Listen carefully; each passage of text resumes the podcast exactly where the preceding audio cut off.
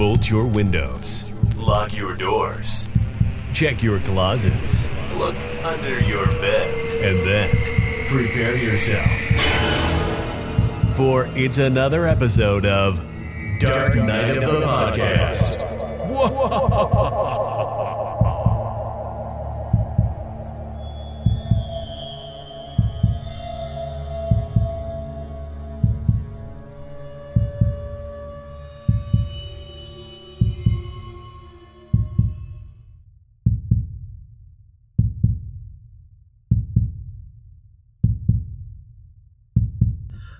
Don't go chasing waterfalls. Please stick to the rivers and the lakes that you're used to. I know that you're gonna have it your way or nothing at all. LA AIDS Jabber. You know what? I think if Jeff would have heard that song the events that transpired in LA AIDS Jabber would have been completely different if only it was two years later and TLC had spread some wisdom across the world regarding AIDS. He would have been uplifted. He would have been uplifted and he would have known, you know what? I can make it. It's all going to be okay. I mean, not, not that that song is at all about that. That song is literally about people dying from AIDS. I mean, which is the same thing this movie is about as well. Uh, is is about is it though? It's, well, it's about the fear of having AIDS. It's about the complete lack of education and understanding and sympathy that people had towards AIDS at this time. Let's just put it out there. This film, the title of this film, even its original title, pure shock value. That was it. Uh, because when you get into watching this film, you are watching something completely different than what the advertising, the title has you expecting. I think we put that out there right right away. Oh yes, and, and, we are going to discuss it. But but this is our Patreon pick for February because hey, it's it's Valentine's month. People fuck probably without condoms. You might get AIDS. So there you go. Perfect, perfect fit. Oh um, my god. but, but you know, eh, guys, if you have not seen this movie, and I guarantee you, most of you have not seen this movie, it, it is something of an anomaly that just kind of popped up out of nowhere, even though it was made back in '94. I have have you ever heard of this movie before, Troy? I have no idea where the fuck this thing came from, but there is this weird fascination spreading across the land, the land of homosexual horror movie fans, which is not, I mean, it's, it's a significant enough group of people who are interested in this title, but not enough for it to, I really think, like, have much of a lasting impact. I sure don't hope this becomes, like, like a movie that gets busted out regularly at parties. People are sitting down watching LA AIDS Jabber. But, you know, right now there's this weird fascination. It, com- it completely exists based off the title and the title alone. Be- that not what the title and the cover art. The cover art because you go into this thinking, okay, I am going to be shocked and offended on a level like on a scale of I don't know, like what is a movie that just what am I thinking? Like what's a movie that just left me like, "Oh my god, like this is shocking." You know, like um, um I don't know, Megan is missing. Megan is fucking missing. I, I would even go even further. I would go like um a Serbian film. Like you know, I was expecting something. I was expecting just horribly offensive gay jokes atop like all these things. So was I. I was you know you know me, Roger. You know me. We have personal conversations. I am not easily offended at all. You know that. I don't I have a very dark sense of humor. I don't get offended at hardly at anything. I'm, I'm one of those people that is constantly looking to be offended. However, when I saw this title and I saw the cover art, which if you look at the cover art, it's a very like uh, horrifying picture of this like grotesque looking angry man holding a bloody syringe as he looks over unsuspecting LA. It's almost like the kind of like the Jason takes Manhattan poster of Jason holding the knife looking over Manhattan. It's very ominous. And then the title, the fucking title, LA AIDS Jabber. I mean, come on. I was expecting something to be like, I was expecting to be totally offended. I was expecting it to be very homophobic. What is very interesting, Roger, is that the there is not one fucking gay person in this entire film, which I thought, considering the topic, was a very bold choice. Very bold choice. And, you know, very like. I mean, in lots of ways, it's kind of satisfying as a gay man that I can watch this and be like, oh God, like at least there's not some crazy stereotypes being smeared all, all across the screen about gay men stabbing people with AIDS blood. Thank God it's not that because I was under the impression this man was going to be gay. I thought for sure there is no way in hell we're going into a movie called LA fucking AIDS Jabber and we're not getting a gay man with syringes stabbing people. Uh, so the fact they didn't do that's kind of refreshing. I mean, like I mentioned this in the last episode, I'm just going to put it out there now, and it's not going to be like it's not going to be like something I'm going to keep bringing up through this conversation, but I have to get it out there. I am a gay man living with HIV, and I, what better film for me to talk about, guys? Like, let's be real. Like, I've got to be open about this because it's definitely it's going to hook some people in and make them want to listen to it. But I wish I could be like more more offended. Like, I really wanted to walk out of this like there, person. I, I thought we were gonna have this like this angry conversation where we were like this homophobic piece of trash. There is literally nothing to be offended about in this film. To be honest with you, I the AIDS jabbing part of this film is probably the least eh, prominent aspect of the entire thing. This becomes a, a police procedural. This becomes a a whole. There's a whole segment about a police officer trying to get the other police officers to beat up his husband's ex-wife. I, it's fucking ridiculous. And I, I just don't. I've not watched anything like this ever, and I like I said, folks, with the title and and the the the, the box art, you're going to go into this expecting something, and you're going to get the the 180 degree complete opposite. 360 complete opposite of what you're expecting. This film the title alone was done for shock value and that is it. And the original title let's put that out there the original title w- was just jabber. It was not la aids jabber. That came about with the re-release that apparently just happened there like they just got a hold of this film and reissued it and are giving it a blu-ray release and put that gnarly cover on it uh, to, to, and all of a sudden the film is getting attention like you're seeing it popped up on the internet in like gay horror groups and whatnot so i was really curious to check it out and boy boy boy boy where do we start first of all if you haven't seen it guys it's on tubi and it looks, it looks like, like, it. Well, it's gonna.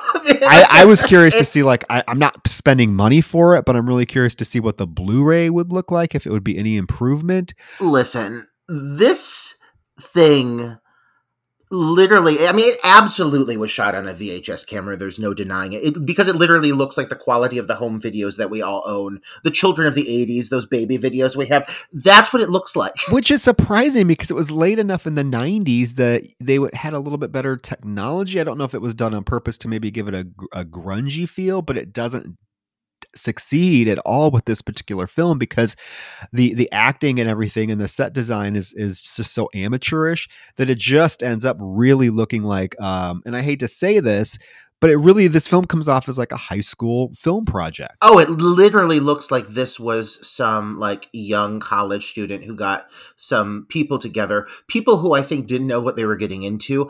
I genuinely do think that one of the actors in this film who mysteriously disappears, as you will come to find out, with little to no explanation and is then replaced.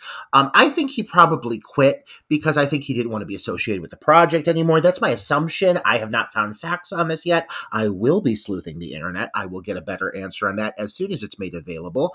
Um, but like, imagine being like literally anybody involved with this movie cast or crew today in 2023 realizing it's like resurfacing. Like it's like there's this unexpected resurgence of la aids jabber and the, the, people involved are probably like oh fuck. Like this thing that i made back in 1994 or whatever whenever we filmed this nonsense beyond it being just a very ugly and simplistic looking film the the biggest offense to me is honestly just like the lack of i feel understanding or sensitivity there is towards the virus itself like it is clear this is coming about at a time where there is little understanding of what's going on um, and the stigma that exists around it is what they are capitalizing on um, because there is like one blurb towards the end of the movie where they're like trying to play it off with a sympathetic angle and it sounds like they literally like watched like one of those like school specials on like STDs that you're forced to watch as a child. Like they just sat down and they took the dialogue from that and they gave they give it to a character to recite in a car. And like that is the that is the only moment where you are feeling some sympathy towards both the focal character of Jeff and just people with AIDS in general. like there is no sympathy towards these people. Uh, I don't. But you know what? We, we're going to get to that particular scene, but I just want to say it. I know exactly what you're talking about. But in that instance, I don't even feel sympathy at that moment because the character that is g- delivering that speech is doing it for a very selfish reason. Right? She takes out her her um, recorder and she wants to get her an exclusive scoop on his story. That's the only reason she's doing it. She doesn't give a fuck. But we're we're gonna get there. Let's let's start, guys. So if you haven't seen LA AIDS Jabber, stop. Watch on Tubi. It's about an hour and 18 minutes long. Good luck. fuck this film. Good luck. yeah. But I mean, I think we should get right into it. Right away from the opening credits, I was confused. I was confused. I was like, what? Okay, so a, a movie called LA AIDS Jabber and the opening credits are like neon purple and it's almost like okay, I just want it's after school special. It's very after school special. The music very synthy that does not really fit the the topic at hand. It's just very like poppy, th- almost upbeat. And I'm thinking, what, what? And then just the horrible fonts and everything. And then you know what you're in for right away because this film has no concept of sound design or, or sound editing because there's like literally a hard sound cut between the opening credits ending and then the film starting. And you get this this couple, I guess. What are these two? I mean, who is this broad? Who is this broad? The one of them is Jason Magic. Uh, that is his name, apparently. That's a poor name if ever I heard it before. It's the first name that comes up in the credits. He is playing the character of Jeff, the AIDS jabber. and I do gotta say, from these credits right off the bat, these are probably like one of the more exciting things you see in the movie and it's literally white font on a black like a blackish blue background like it literally is void of any suspense or fear or tension. You're not going to feel anything watching this movie. It's just simple. And you really see that right away during this initial scene between the character of Jeff and random woman whom is his friend whom i don't believe we ever get her name nor is she properly credited on imdb uh, can't really act her way out of a paper bag but at, at least she's concerned enough that i feel like i deserve to know more about who this character is She is horrible. This girl, I, uh, one of the worst actresses I've ever seen in a film. And she, no my god. Her voice she has this voice. It's a certain it's a certain pitch. The whole time. everything she says is on the same exact pitch the entire time. Like she's like a harpy but she cares about him. So like i don't dislike the the, the purpose of the character. I wish there was somebody who cared about jeff. Well, she's like, uh, why, why didn't you call me last week? I asked you a question. Why didn't you call me last week? And then, uh, okay, so he, Jeff is our main character. Okay, so he's like trying to talk to her, and all of a sudden he's like grabbing his neck like he's having a heart attack, and he's like, oh, oh. Does that is that what happens if you let me tell you I, I got it not to the extent of being full-blown aids but i got it and i'll tell you like there's certain things that happen there's certain things that you know your body starts to experience as it starts to kick in. You don't go from zero to 60 like you know you start getting sick i don't know having lesions weird things like that. This guy apparently aids is extremely sharp pains in the gut and that's it like that's AIDS. And I mean, like, yes, I'm sure you would experience that. I'm sure you'd experience a lot of things. But a lot of the things I would really expect to see with what is being declared to be full blown AIDS, like, I'm not getting any of it. Like, this guy does not look like he's really suffering from anything. He just has like these physical reactions at times to it. I wanted to see I at least wanted to see a gaunt man with jabbing people. but yeah, we got we have somebody who kind of almost looks like a like a poor man's version of uh, Nightmare on Elm Street two uh, with with a Mark Patton. yeah, uh, I mean, uh, yeah. I just I was just like laughing because he's in the car literally like grabbing his chest and grabbing his stomach goes, Oh, I've been in so much pain. And this broad is like, I'm so worried about you. What if you're sick? Let me tell you firsthand, that ain't it. Okay, good. You know what? I get it. He's really reaching with it. Apparently, he has AIDS. She cares though. This poor woman. He's so mean to her. He, well, he she asks. Okay, so you get you actually get from her a little bit of dialogue that could be interesting in terms of character background and character development because she asks him if he has seen a psychiatrist. And then she makes a comment about what does she say? Something about we know how I know how you feel about women. Yeah, that was weird. Yeah, and then he leans in to start to try to kiss her, and he's like, "Come here, baby, give me some." She's like, "No, somebody will see us." and then as he's he's trying to kiss her, he has another like I guess painful jab in his stomach from AIDS, and he has to grab. He's like, uh, uh, "Just take me home, take me home." He starts screaming at her to take him home, and that's that's their interaction. The acting is atrocious, but one thing I do want to say is what's not helping the acting is how completely stagnant and just awful the cinematography is. Like, imagine the same scene but being shot with like, you know, like multiple angles. I don't know, you know, shots. Uh, give me, give me a mid shot through the through a window. Like, give me something that's not a dead on shot through the car for the entire length of the scene. I'm not saying that this movie would be any better in the sense of the story it's telling, but at least if they made it look better, I think that there would be more potential to intrigue me because yes, you're right. There's some interesting dialogue here that I'm like, hmm, clearly this guy is suffering from something. She asks him if he's been to her, his psychiatrist. Like he, he is right away introduced to somebody who's mentally off for some reason. Also not explored, by the way. All you know is this guy is having mental problems, but they, they keep it very vague. They never refer to it as a specific diagnosis. I mean, they just acknowledge that he has been seeing a psychiatrist and that he is mentally struggling uh, with something. It's extremely vague. And I think that's another huge letdown here is like, again, if you're going to shock me, if you're going to offend me, if you're going to throw AIDS in my face, you might as well throw in some kind of mental diagnosis too, but at least do it right. Like, piss me off. I'm bipolar. In real life, I'm bipolar. You know what? Piss me off. Go all the way. But instead, they just keep it really vague and it loses a lot of its intrigue and it just seems very, like, uneducated on everything it's talking about. First of all, back to your note on cinematography. One of my notes in this for this film is that this is the flattest looking movie I've ever seen in my life.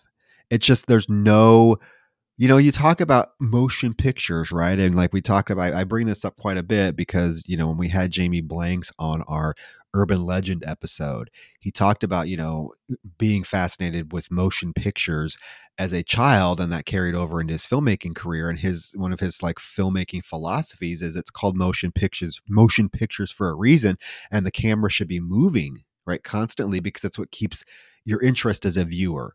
This film is so flat and so bland that there's no unique camera angles. The camera it, literally it's like the film the cinematographer if there even was one just put the tripod every scene just put the tripod on the floor and just filmed the actors. No movement at all. And it becomes a very like i said boring just bland thing to look at. Uh, and i think that's that really does hinder the the film even more than every other problem that this film has which let's be honest is a lot Secondly, this character of Jeff, okay, he's introduced right away. And yes, it's hinted at that he has psychological issues, not only by this girl, whoever she is, but his doctor later on in, in subsequent scenes says to various people, oh, yeah, Jeff has had issues, psychiatry issues since he was a kid. It's mentioned like two or three times the next scene let's get into okay so I'm, I'm, going somewhere with this the very next scene after this conversation and argument with his girl and she takes him home. It cuts to him in his doctor's office. And he is, you know, it's a, this is a young kid. Jeff is what? It says he's 19, right? Yes, it says he's 19 years old. so he's at the doctor's office. The doctor tells him he's run some tests and he actually did some extra tests just to be safe. So he sent his blood in for an AIDS test. And this is the moment that the doctor gives him his AIDS diagnosis. He's like, I'm sorry, you have the AIDS virus. And of course, Jeff's reaction is, Oh, that can't be. Is, is it a misdiagnosis? And the doctor is like, No, we've run, we've run two tests. They both come back positive, which this makes zero sense based on the end of the movie. Can we just put that? okay. Anyway, so Jeff's all freaking out. The doctor's telling him not to freak out because they've made great progress in HIV and they have medication now and people can live a lot longer if they take care of themselves. Jeff screams, "No, it's I got fucking AIDS. It's a death sentence. Nobody lives." And the the doctor's like, "No, no, calm down, Jeff," and tries to grab him. Jeff literally shoves the doctor and threatens to punch him and storms off. That's our introduction to Jeff finding out he has AIDS. There's no build up to it. There's no characterization for Jeff that makes me even give a shit, to be honest with you. Like I know this is supposed to be an impactful moment. Oh my God, nobody wants to to hear that they've been diagnosed with with the AIDS virus, particularly in this time period. But I don't care about Jeff. The first interaction we got with Jeff, he was being a fucking dickhead. So why I think it, a big mistake this film made in terms of the character of Jeff was giving this AIDS diagnosis so early on without letting the audience know anything about him or kind of build up any sort of sympathy because his reaction after this just makes you hate this character even more. And this so this film ends up literally having no real likable characters. Yeah, the the protagonist is the antagonist and I wouldn't call him an anti-hero because his journey is a very um irrational and hostile one. Like there is not a single sympathetic core to this character, even in the way he handles his like coping with his having AIDS. It's always through anger. And like, listen, like it's a scary journey. I mean, it was scary in 2013 for me. Like, I can't imagine what it was like then in the 90s. But, like, for the love of God, like, if you're going to make the whole story about this guy, even if he's going to be the villain, because there's no way that somebody just jabbing people, giving them AIDS, can be played as a hero, there still has to be something where you feel the reasoning and rationale behind the mind of the individual doing this is stemming from something palpable, something like you can feel, something you can relate to. There is not a single shred of relatability to the character of Jeff. He's just angry, he's hostile, he's quote unquote crazy. And that's all they give you. And it's not enough. It's not enough, honestly. And you know what? Yeah, I get it. I, you know, I, I grew up in the 90s. I mean, I, I feel like the 90s, you know, I, that's when I was in high school. The 90s, that was when I became, as a gay man, sexually active. And so this whole HIV AIDS thing was always at the back of my mind, as I'm sure it was many, many, many gay men that grew up during this time period. Um, it was a scary thing, you know. It was something you thought about constantly, like if you, oh, if you had a a one night stand and you might not have used a condom, uh oh, you know, all that fear. And this was around the same time then when some of those like urban legends and whatnot were popping up about like I, I think you know this urban legend about oh there somebody was taping uh, syringes with AIDS tainted blood to uh, gas pumps. Remember that? Or that urban legend about the the single woman that goes on vacation to like a, a tropical island and has a one night stand, and when she wakes up in the morning, there's a jewelry box and she opens it and there's a note that says "Welcome to the world of AIDS." I mean, there's all these like AIDS scare urban legends and things like that that are around the same time. So I, I see why this film was made. It took that sort of hysteria, that fear, and wanted to do something with it, but in the laziest, in unimpactful way imaginable. Yeah, yeah, it it really took such a lazy route with the whole storyline. Like it could have been so many things, and it's unfortunate that they chose the lamest lamest approach to the concept. And, it, and in a way like it's a it's a bummer. Like i went into this wanting to be offended and and it doesn't give me any of that. It just i kind of feel like it wasted my time. So i i don't know. I i think one other big issue i really have here is and just like the way all of the characters are handled like you are introduced to random characters out of nowhere. Barely any of them are given any kind of proper introduction or explanation. People come and go like it's fucking munchkin land. Like it's just a lot of nonsense. I don't know half the people who i'm getting introduced to like what their purpose is or who they are. A lot of people just don't come back into play. Like let's talk about this doctor for a second. Like we come to learn that Jeff's like journey through this film is eventually developing a hit list of people he wants to kill. Some of them are AIDS related and some of them are just people he's angry at. Like it's just very very vague what's tying all these people together, but he's choosing to kill all these people and this whole sequence with the doctor his first interaction really with anybody other than that that fair woman in the car that we've come to love so much. Um, like, like this is his first real interaction with anybody else, and it's pretty hostile. I mean, he immediately physically reacts towards this doctor, and the doctor is not very professional about the whole thing. The doctor like grabs him at one point and everything, but it's it's very weird. But I would suspect that this doctor would be on the list now, several people are killed like off camera. Apparently, like there's several people who are it's eh, there. It's hinted they've been killed, but like this doctor, after a certain point, you never see him again, and you really think he would be a major player here. It's introduced in a way that you think he would be, but they just don't know how to handle their characters at all. People are just loosely kind of thrown into the story, and then they're removed when they're no longer necessary and i hate that about this movie. Well after his diagnosis he goes home and does the most cliched thing that we would expect. It, he goes and gets his gun fake cry some and puts the gun in his mouth like he's going to commit suicide of course. That's the logical reaction right? It's, it's completely what you would expect. But then the phone rings and his coworker calling him saying, "Hey, the boss is wondering where you're at. You've been gone for 3 hours." That's enough to halt his suicidal thoughts. That's it. He got called back into work. I don't know about you, but there's some days where if work called me and I had a gun in my mouth, I would fucking pull the trigger. This dude, is like, oh, I'm not going to kill myself. Okay, forget about that. I'll go back into work, where he is then promptly verbally abused by his boss.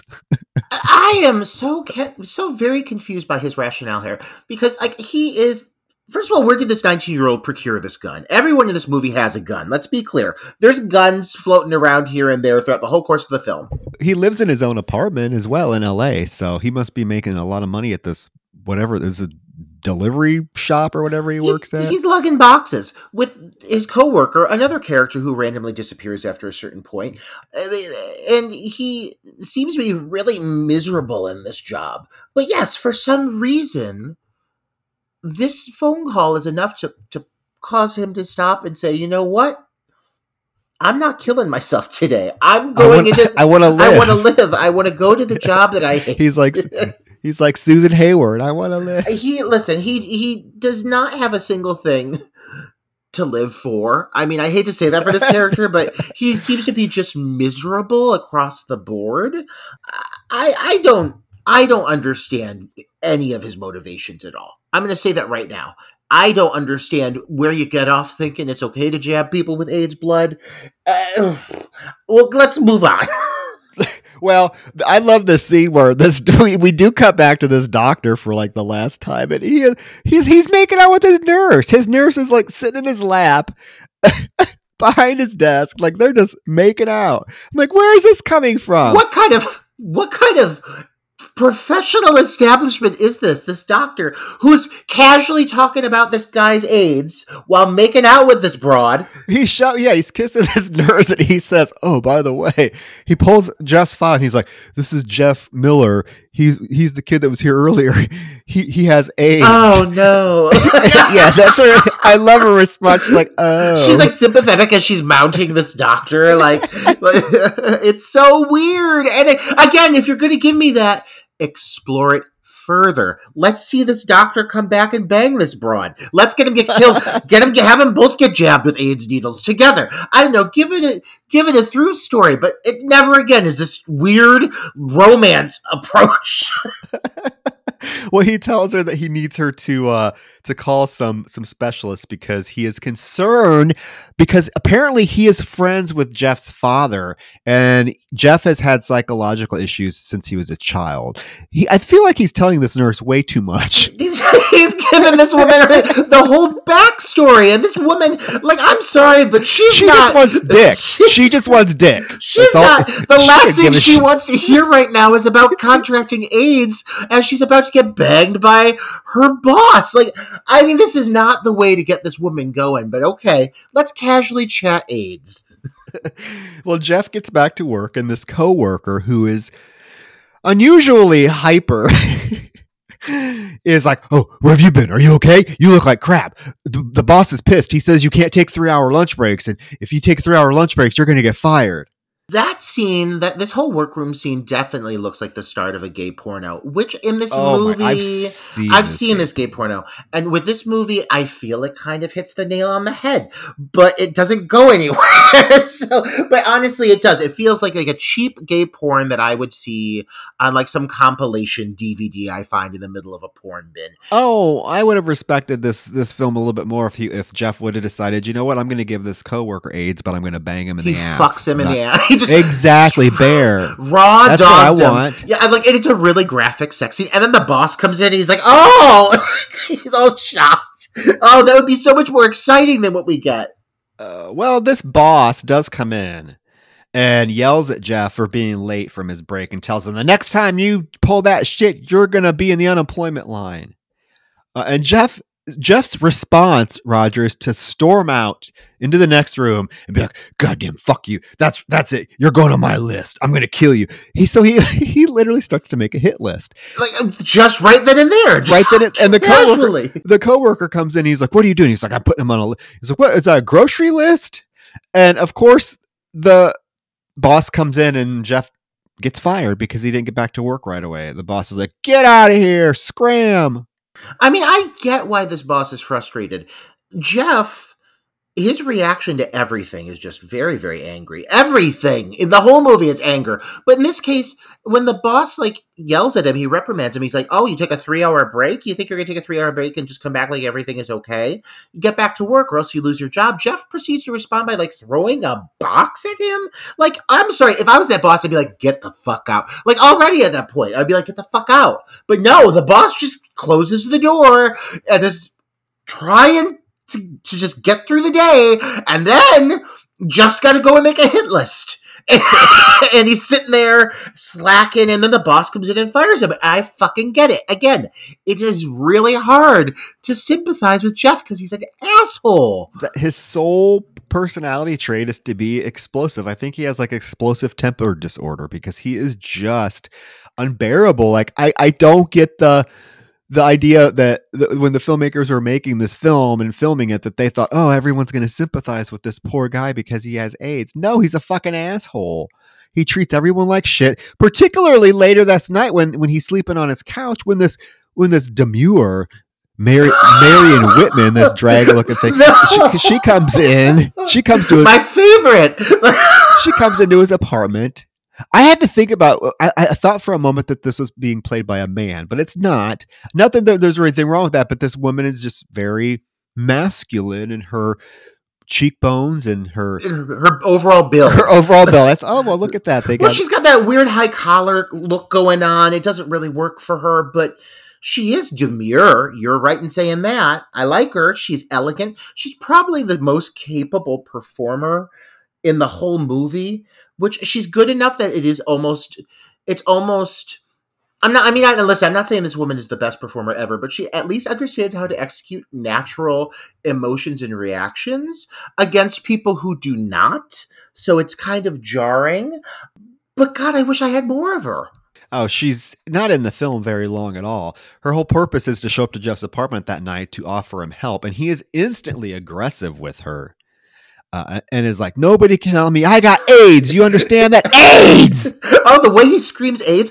And then to top it off, he cuts himself and he, he says to her, he says, Isn't blood uh, the best way to transmit AIDS? And she's like, Oh, yes, it is. Oh. And he's like, Well, come over here. And she's like, Oh, get away. Oh. And she she, she delicately flees from the room, managing to push him over though, because she is a linebacker. But Mary Whitman is obviously like horrified by what this guy is trying to do. And it's his first. I think it's you know that's the seed that's been planted in his head that oh my god I can transmit AIDS to other people as a as retribution because I've been wrong, even though I, I don't know. Yeah, but this poor broad runs out of the house. The next day, she's at the doctor's office. He's like, "Did you go and talk to Jeff?" And she's like, "Can't you tell? I'm still shaking." she is she, she is shaken up and understandably so because she's so delicate but she's also very concerned about jeff She flat out says he's dangerous. We need to do something about him. But then the very next sentence, the doctor's like, "Okay, well, let's call the police because he threatened you." She's like, "Oh no, don't do that." oh yeah absolutely not the man that tried to stab me with aids blood uh, don't you dare call the police on him uh, she because she does say she's like he's sick he needs help so she's still coming from a place of concern which god mary whitman like a heart of gold that one. Because i'd be like press charges immediately. This fucker just tried to stab me with aids. Uh, she is definitely a professional. And again i wish i saw more from this character. We never see her nope, again. she is out of the picture now. The next day at the park, Jeff has told his girl, the same girl from the opening that he's in the car with, that he has AIDS. And her response is, Who told you you had AIDS? He's like, Well, the doctor had some tests. And she's like, You're not going to die. Maybe they're wrong. Then he just like explodes on her again. He's like, You just shut up. You're the one with the problem. Leave me alone. And he gets up and like walks away from her. And that's the last we see of her. this scene is clearly improvised. like they gave them a basic idea. Like Troy, I feel like you and I could go ahead and recreate this scene right now. I'm going to play her, you play Jeff. I don't want to give you anything to go off of. Just kind of try to recreate the dialogue as you remember it. And go. Uh, uh, so I'm sick, man. I'm sick. Oh, did you go to the doctor? Did you ask him what's wrong? I'm dying. I'm gonna die. What's wrong? What did who's it? What's wrong? I have AIDS. Oh, you got AIDS? Who told you you've got AIDS? The doctor. Of you, well, he could be wrong. The doctors No, could be wrong. No, he could be. they he did. could They, be wrong. they, they ran two tests. Came back. I have AIDS. I'm dying. oh, well, what are you gonna do? No, you, know you just shut the Oh, fuck up. Just shut the fuck up. Oh, You're the, Jeff! you're the you're the problem. Leave me alone. Leave me alone. Jeff! That is literally verbatim what happens in the scene. It is shocking how void of actual scripted dialogue it is. Uh, but really, seriously, like what we just did was better and more coherent because I had I had to watch it with subtitles in order to understand what was going on. I could not transcribe a single thing these people were saying until words were in front of my face. Well, yeah, Uh, but it, but again, you start the film with this broad who you think is his girlfriend, right? And then cuts to this scene, and he explodes on her again, and then you never see her again. And then it cuts to him in bed that night, and he okay. So he takes out this random paper that he looks at, and he he says his his exact words are, "Tanya, you little whore." You're the one that gave me AIDS, I bet, because I haven't slept with anybody in six months.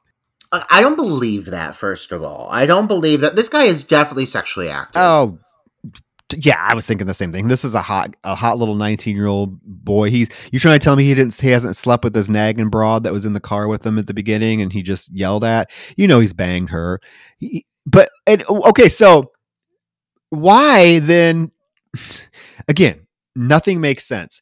This is an attractive guy, right? He's 19 years old. He lives in his own apartment. We are supposed to believe then that he paid a hooker to have sex with him.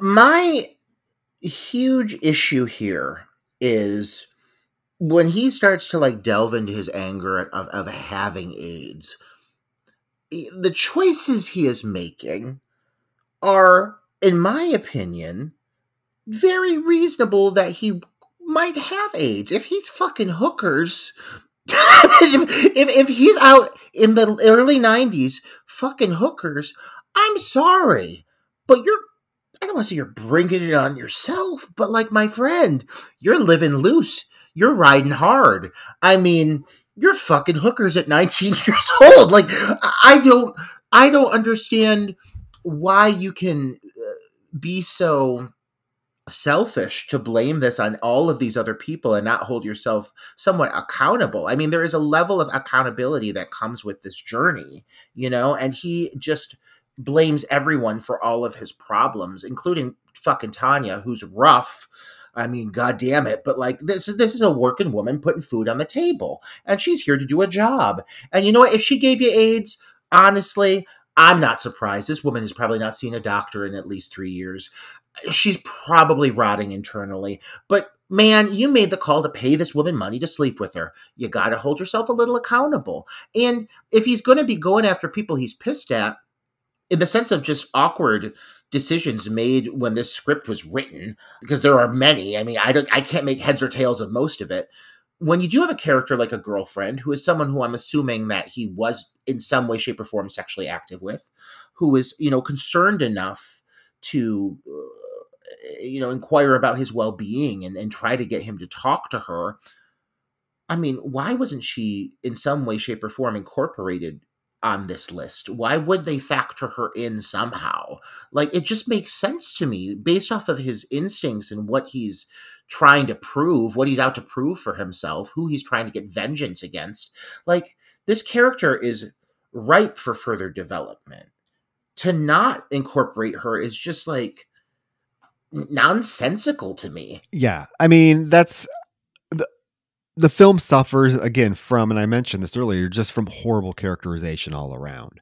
Right? We don't get any. We don't understand any of the motivations. What's driving the characters based on like past experiences. We don't get. Uh, there's no depth to this Jeff character at all. So it's it's really difficult to like to have any attachment to really give a fuck about what's going on and why he randomly thought of Tanya all of a sudden like he said, he says he hasn't slept with anybody for six months. It was six months ago. So he randomly thinks about this hooker that he that he slept with, and he now he's convinced that she's the one that gave him AIDS. So she puts so he puts her at the top of his hit list and calls her and tells her that he has a hundred dollars for her and if she can meet him up again and it only take 10 minutes she is not having any of it at first She's like, no, last time I had to come over, you took too long. And then I had to pay the $10 that you paid me, the extra $10, I had to pay that for a cab home. So no, I'm busy. And he's like, no, no, no, seriously, $10, uh, 10 minutes. I won't take more than 10 minutes and it's a hundred bucks. And she's like, fine, I'll start the timer when you get here. And then she kicks that guy out of her bed. Like there is a guy in the bed. You don't even notice it until after she's off the phone and then he starts like moving. Um, I'm convinced that Tanya resides in the very same warehouse that Jeff was just fired from, which I also believe is part of the clinic that he was uh, visiting earlier. I think it's one building that just. It's a multi-purpose. it's sort of like that building in Terrifier. Remember we talked about that, where there's like a laundromat. There's all kinds of shit going on. It is so cheap looking. Everything, everything, every location here just looks like flat and blasé, including this hooker's, you know, fuck house, which I guess it makes sense that it would look homely and unappealing.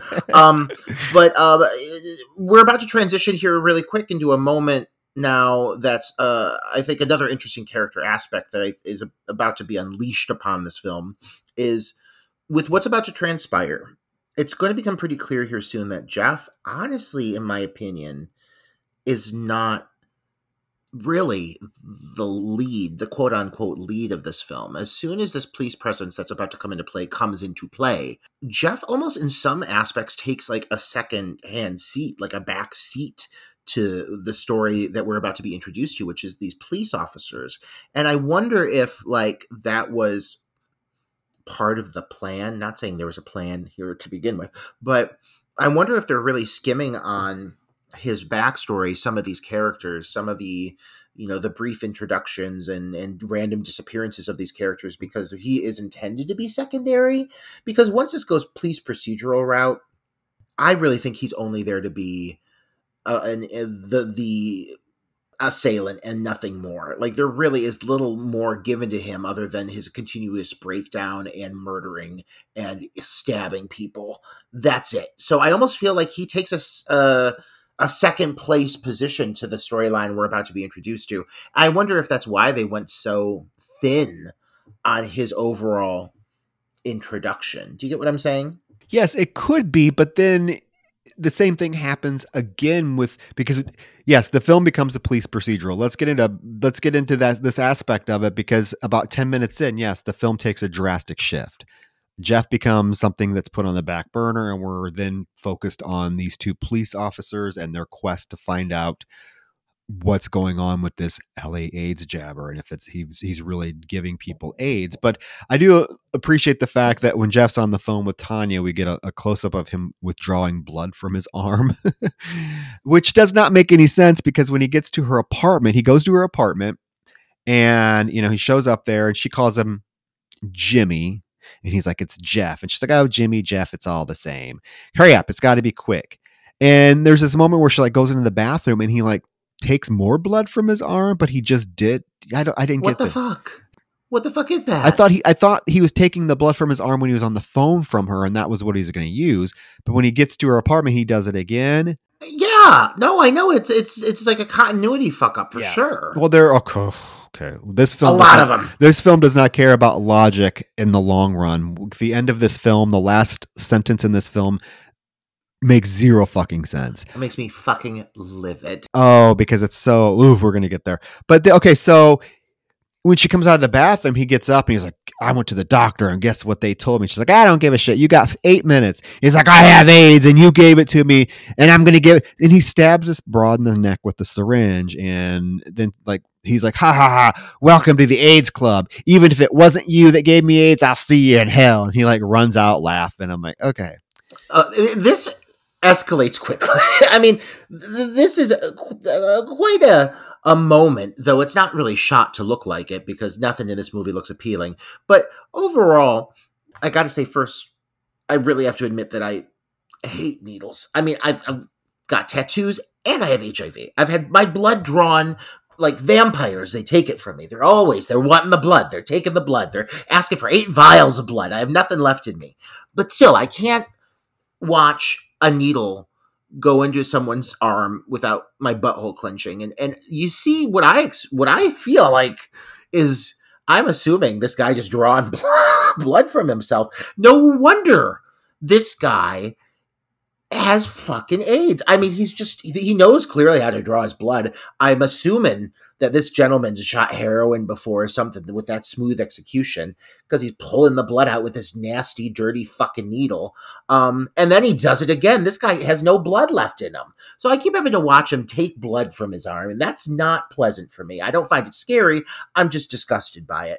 But but then this attack happens, and honestly, like these are the moments you kind of wait for in this film. Like if you're going to see someone AIDS jabbing in a movie entitled LA AIDS Jabber, I would expect this to just be like horrifying and and shocking and gruesome. But one thing I have to say is like I don't feel there's really a way when you watch these scenes unfold as shocking as the concept is it never like really lives up to the the shock factor you anticipate to come from it.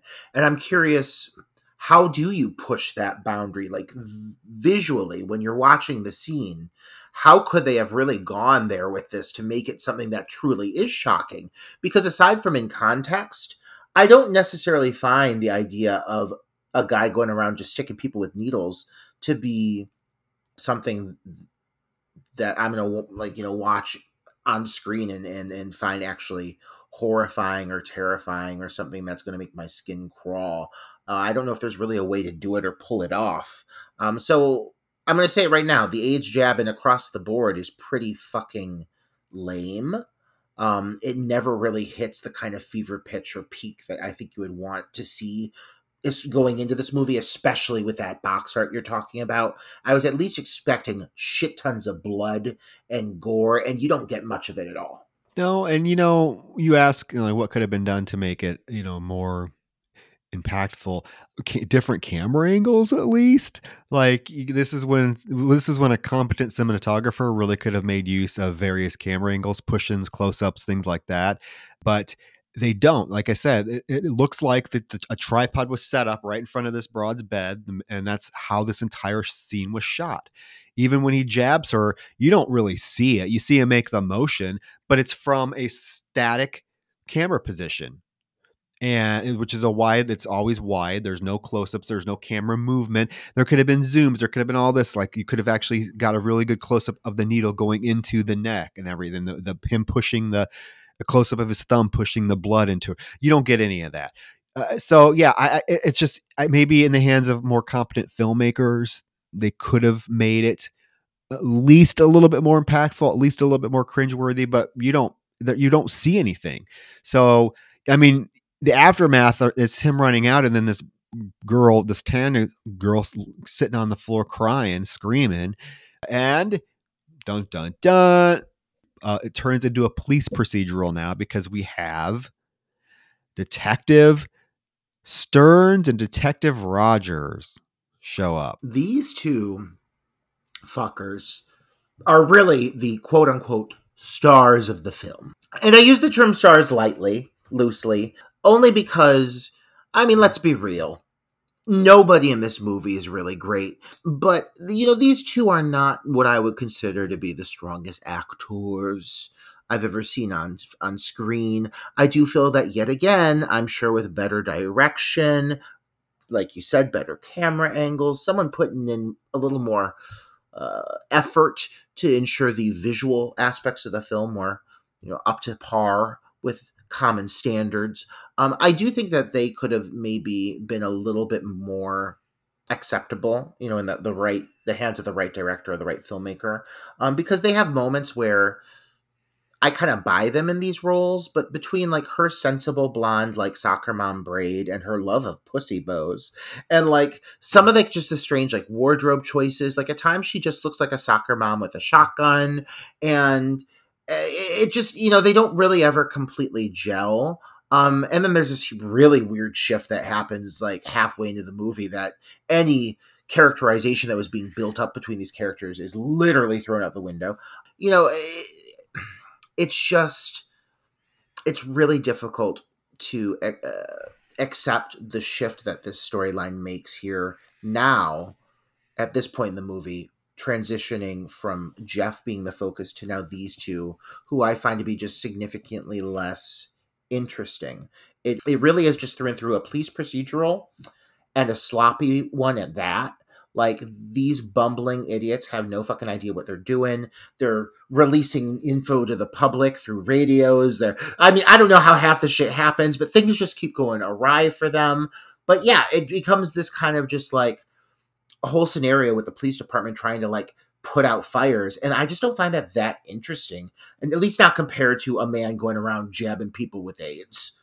It reminds me of like that movie from the 70s that eh, called drive-in massacre that that starts very much like a slasher film where like a couple making out in a car to drive and get murdered and there's like a really cool decapitation and you think you you think you're in for a slasher film that takes place at a drive-in and it about 10 minutes in turns into a police procedural. That's what kind of this reminded me of because yeah these two characters these this rogers and stearns just aren't engaging enough and i nothing was done like costuming wise to make me buy especially the girl rogers to make me buy that this was a real like police officer. I mean she's showing up to work and like basically like jogging pants and, and a, sweatshirt. I mean, she never looks professional. There's a moment where she's like, they show her wake up from bed and she's her this is supposed to be a detective on the police force and she's sleeping on like on a sleeping bag on the floor and like that just it, there's nothing that makes me buy that this is a police officer uh, the guy stearns is a little bit more believable just because they at least put him in a suit you know but yeah it's just insane so they show up to tanya's house and i love this this landlord. He's like she's been nothing but trouble for a year and then you know what I think? I think that she's a hooker. I think I mean like they literally had to be grabbing people out of the apartments they were filming it and asking them, not even saying like you want to be in a movie. They were like, please be in this movie. We need somebody to play the landlord. That's probably my favorite line in the movie. I th- you know what? I think I think she's a hooker. she is, and he's right. I mean, the man has good instincts because Tanya is in fact a hooker. Can we talk about just eh, this scene illustrates like how the filmmakers had no idea how characterization works and how realistic characterization works. Because in one minute Tanya is on the floor screaming bloody murder. The the paramedics they're trying to help her and she's freaking out. She's like oh please help me please help me you know and you think oh my god she's been traumatized by this. But the the second the, the detectives show up to try to help her to try to get information from her she turns into a fucking cunt Oh my god. a 180 shift. Like if one moment she's a hysterical mess on the floor crying, thinking she has AIDS, and then the detectives show up to actually get information so they can figure out what happened. And she's a fucking bitch to him. Uh, I I have so many issues well, with everything about this movie, but just this scene alone. Uh, first of all, they come in and they say, "Oh, I, we thought this was a homicide. Nobody's dead." Like, how does one mistake it a homicide? like these fuckers are incompetent. Well, you saw that landlord. He Oh, probably God, called yeah. You heard the screaming bloody murder. So then the woman's been injected with blood. She's been injected. A man stuck a syringe in her. Take her to the fucking hospital. I don't care if she doesn't have insurance. I don't care if she's a hooker. Someone, some man came in and injected her with a un, with something. And it's 1994. AIDS is running rampant, even if you're not intentionally injecting people with it. So the the fact that like she casually like doesn't want to share information with them. She instantly gets really shitty with them. She's being real difficult. I would be like please take me to the fucking hospital. I'll tell you anything you need to know. I can't remember the guy's name but i am struggling to. Like i know it's jimmy or something. It starts with a j. Like let's let's start figuring out who just busted into my house and injected me with aids blood it's very casual the way this is all handled well, yeah, they're like, oh, okay, well, you know what? You go get tested and come to come to the station tomorrow and look at some photos. Photos of what? Uh, like, what is she looking at? Photos of syringes? Oh, there's no like. They, they she gave them zero description of the guy. So, what do they have? What photos do they want to show her? I mean, of people dying of AIDS? I don't know what they what stage of AIDS is this man? Like, uh, they just have AIDS patients lined up. this is what's going to happen to you. It just, just get ready. Well, and like, uh, uh, the, the- beyond the writers not having any idea of how to, you know, write basic human interaction uh, or any form of characterization, they also know nothing at all about like the ins and outs of like working on a police force. Like it is so like it is so like loosely tied together the way these fuckers are handling this case like it does not make sense like their instincts their decisions like the things they choose to not like act upon or at one point they are literally attacked by the LA AIDS jabber in his home and he runs away and they don't they choose to not pursue him. Like like everything they do just seems like the exact opposite of what I would expect an actual police officer or detective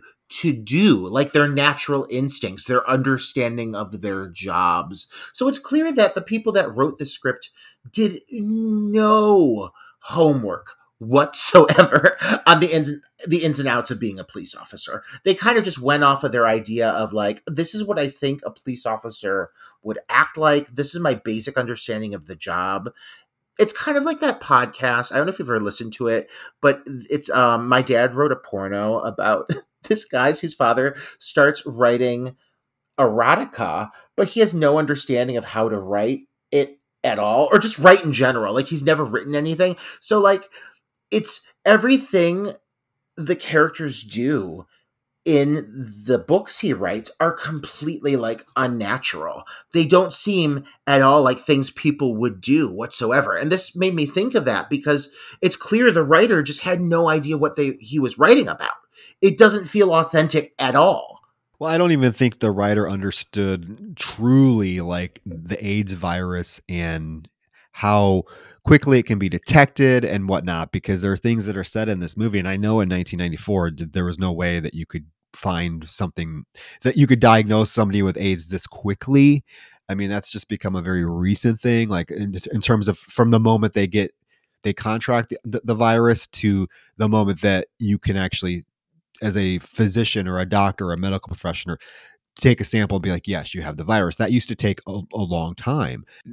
I just feel like yeah the writers have no concept of anything. They just got this idea and threw it down on paper and did didn't bother doing any like research or any like I don't know watching other films to get an idea of how a film is actually made maybe. It's just lazy lazy lazy uh, and these detectives yeah these are incompetent people because some of the shit that the AIDS jabber can do. Like the AIDS jabber, this this Jeff guy is able to like get the best of these cops like five different times. They are just bumbling. He, he, he, handcuffs one of them at one point. I mean, it's just ridiculous. But as they leave the apartment, they do discuss like they try they need to keep this under wraps because if they let this get out to the public, they're going to have a, a massive like hysteria. People are going to be scared. At the height of this, where we're thinking, okay, yeah, yeah, yeah, what's going to happen now? there is this whole scene where they go to park in this deserted parking lot and Rogers is like, "Why are we here?" And Stern says, "Well, I'm meeting jo- Jowalski here. We need to talk about something." So this Jowalski, who is another, I guess he's a detective in the same force, shows up and gets in the car, makes poor Rogers get in the back seat, and says that they have a problem. And then this turns into what what the fuck is this? Why do we give a shit about this? What does this have to do with LA AIDS jabbing? Because this dude is like, oh my my wife's ex husband's in town and he's a real asshole. He's an alcoholic and he's thre- he's he used to beat her up and he's threatening to sue for custody of the kids and I need you to take care of him.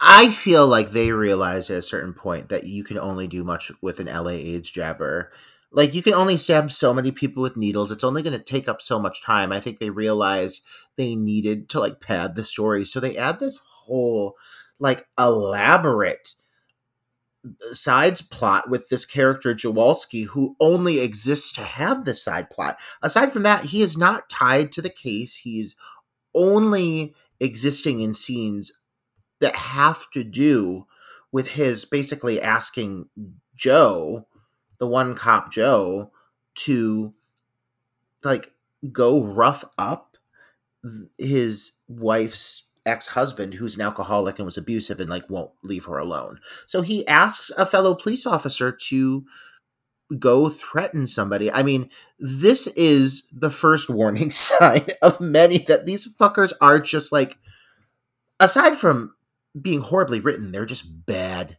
cops. Aside from Rogers, I guess, like she's pretty much like straight and narrow.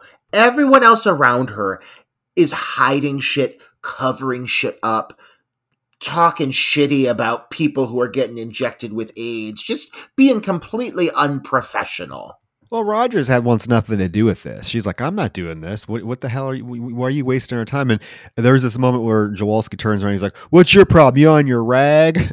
oh my god, they're horrible to her. It is very like early '90s. Like it's clear that there is not yet a, a woman's movement of any kind because poor Rogers is really treated like shit by a lot of these men.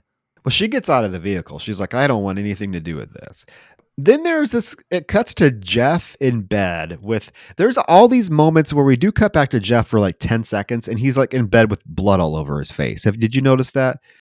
When i was watching it at first i actually thought that it was like there i thought they were going to start showing like i said like lesions or sores and i was like god that's fast. But at the same time i was like well at least they're like going there. They never do. He always looks young and fair and handsome never looks ill. Um but i yeah i thought it was actually going to be like sores. And instead, I just think it's because he keeps fucking taking blood from himself. I mean, how much blood does he have in him? That's what I was. Yeah, because there's blood all over his face, and he's like looking at something. he's like, "Oh, you took Jenny away from me.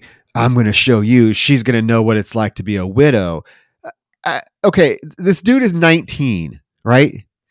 So he says earlier in the film he hasn't had sex for six months so put that you know he's probably 18 at that moment but now he's with some woman named jenny that in the meantime dumped him but now is married because he says she's going to be a widow. How does this make any fucking sense? He he states that she's going to learn what it means to be a widow. So like he's on a full vengeance mission, is what I'm assuming, but it's not even like AIDS is playing a factor anymore. It's just people that he's pissed at. He's just gonna give him AIDS. like apparently, everyone who's ever wronged him, he's gonna just give him AIDS. And I think that's just a horror. I mean, what a horrible person. God, I have no sympathy for you if you're just gonna give people AIDS because you dislike them for some reason. And what is even more offensive about this, Troy, is like, okay, if you're gonna give me that elaborate of a setup with this whole backstory, to not show the sequence of him AIDS jabbing this guy because we come to find out it's just transpired that a random businessman has been jabbed. It's mentioned, you don't see it. I mean, what the fuck? Who the fuck is writing this? How dare you at least allude to another AIDS jabbing and then not provide it? Like, why even mention it? Why even go there?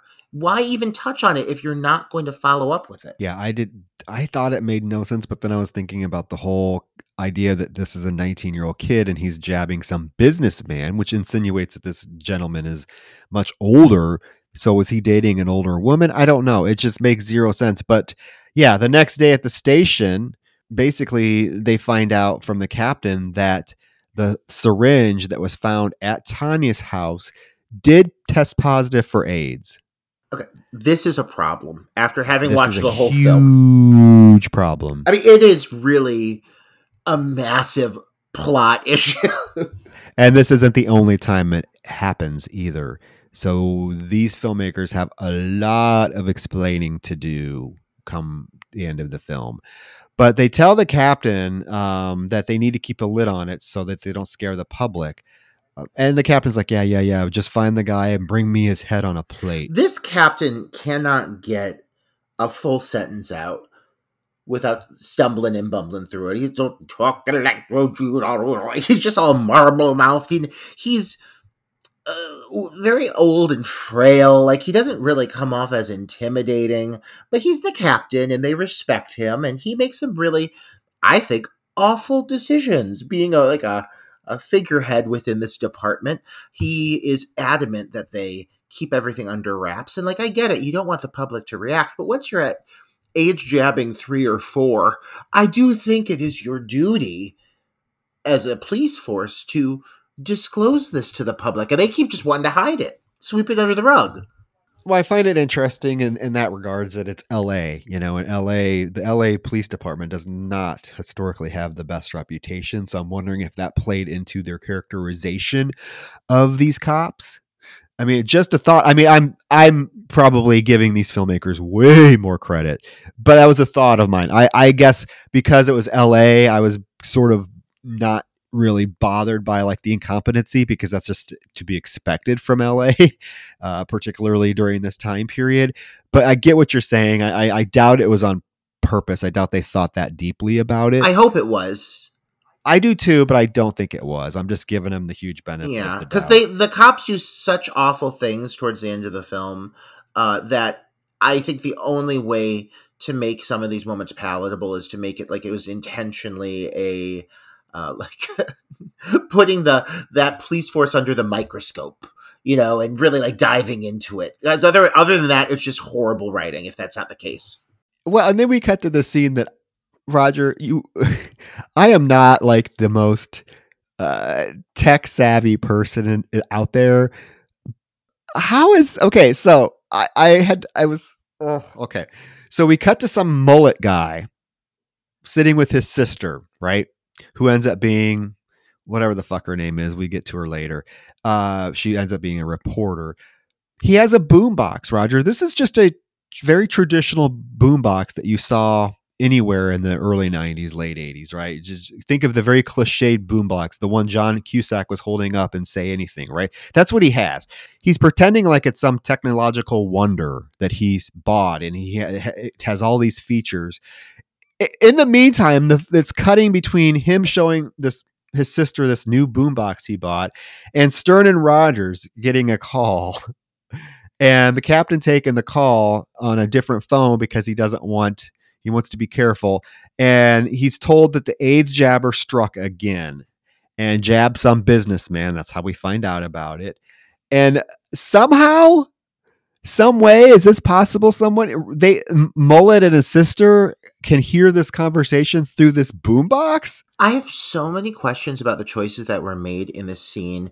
Down to if you look at the costumes, they are wearing the costumes from the day prior, whereas you just had a moment in the police station where you had Stephanie Rogers in a completely different outfit, like a dress, like a like a secretary like ensemble, and now she's back in that goddamn green turtleneck. She has the frumpiest wardrobe. Oh my god, she looks like she's a substitute teacher. It's unfortunate, and and she's got that goddamn side braid that makes her look like she's from a production of Heidi. Like it's just. It's a very strange choice across the board. But so then all of a sudden they're talking about going to this game very casually, and you get a snippet of it. There's a lot of moments here that are edited real brief. Like you get three seconds, and all of a sudden you're onto a different scene.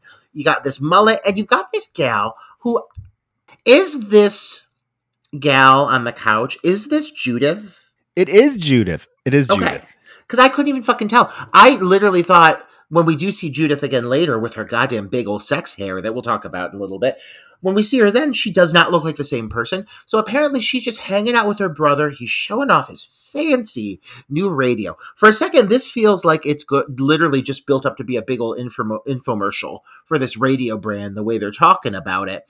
And cutting back and forth with no rhyme or reason, just jumping back and forth between conversations, they managed to pick up the, the cell phone conversation maybe because this is like an old cell phone, like a very old dated cell phone, and maybe these things could pick up kind of like if you pick up another um another house's phone line. Remember how that used to happen when you had landlines? Sometimes you get another line. I wonder if this is like something similar. I don't know if this is factual or realistic, but it still feels fucking absurd that they just managed to pick up this goddamn police phone conversation. It, it's so random. Yeah, well, that's how this Judith, who we find out is a reporter, gets a scoop because she's now she's like, well, that doesn't sound right. Why would they? Why would they be saying you know to keep this under wraps? The public needs to know. So now she has it in her mind that she needs to get on this story. Then we find out that the guy that Stearns was sent to rough up calls the captain to tell him that he's been threatened by one of his police officers. So there's a confrontation between the captain, Jolowski, and Stearns. And the captain's like, I should fire you. What what were you thinking? They're like, I don't know. This guy's a drunk. He's an alcoholic. He's he used to beat my wife senseless. And the captain says, Well, yeah, I should suspend you, but I won't because I'd probably do the same thing under the same circumstances. It becomes real light real quick. Like they're like laughing it off. They're okay with the fact that this cop hired another cop to beat somebody up because he was pissed at them. They seem to kind of just roll it off their backs and kind of move on to the next point, and it's never addressed again. No, this whole now this whole subplot is dropped completely. We never hear about it again, which is fine with me because it was stupid in the fucking first place. So th- this scene transitions into Judith now in her news attire, which is significantly more glamorous. So we've got a lot of pastels, electric pinks, real big hair. Judith is confidant. Judith is on the job and she is ready to call some shit out. And so she calls up the station and she's immediately like my name is Judith Campbell from Channel 9 News and I have questions regarding the AIDS jabber.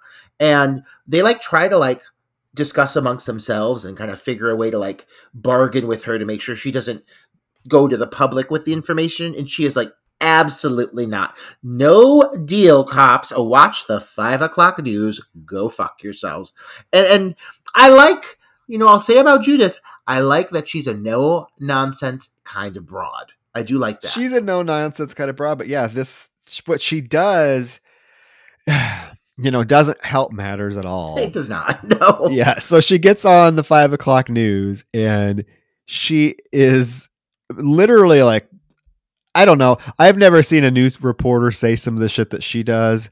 She's like, cops are unwilling to help me and there's an aids uh, there's a, a lunatic running around jabbing people with an aids laced blood they're just they're just letting this sicko do whatever he wants and to you sicko i say Keep doing it. You're going to rot in hell and we will catch you.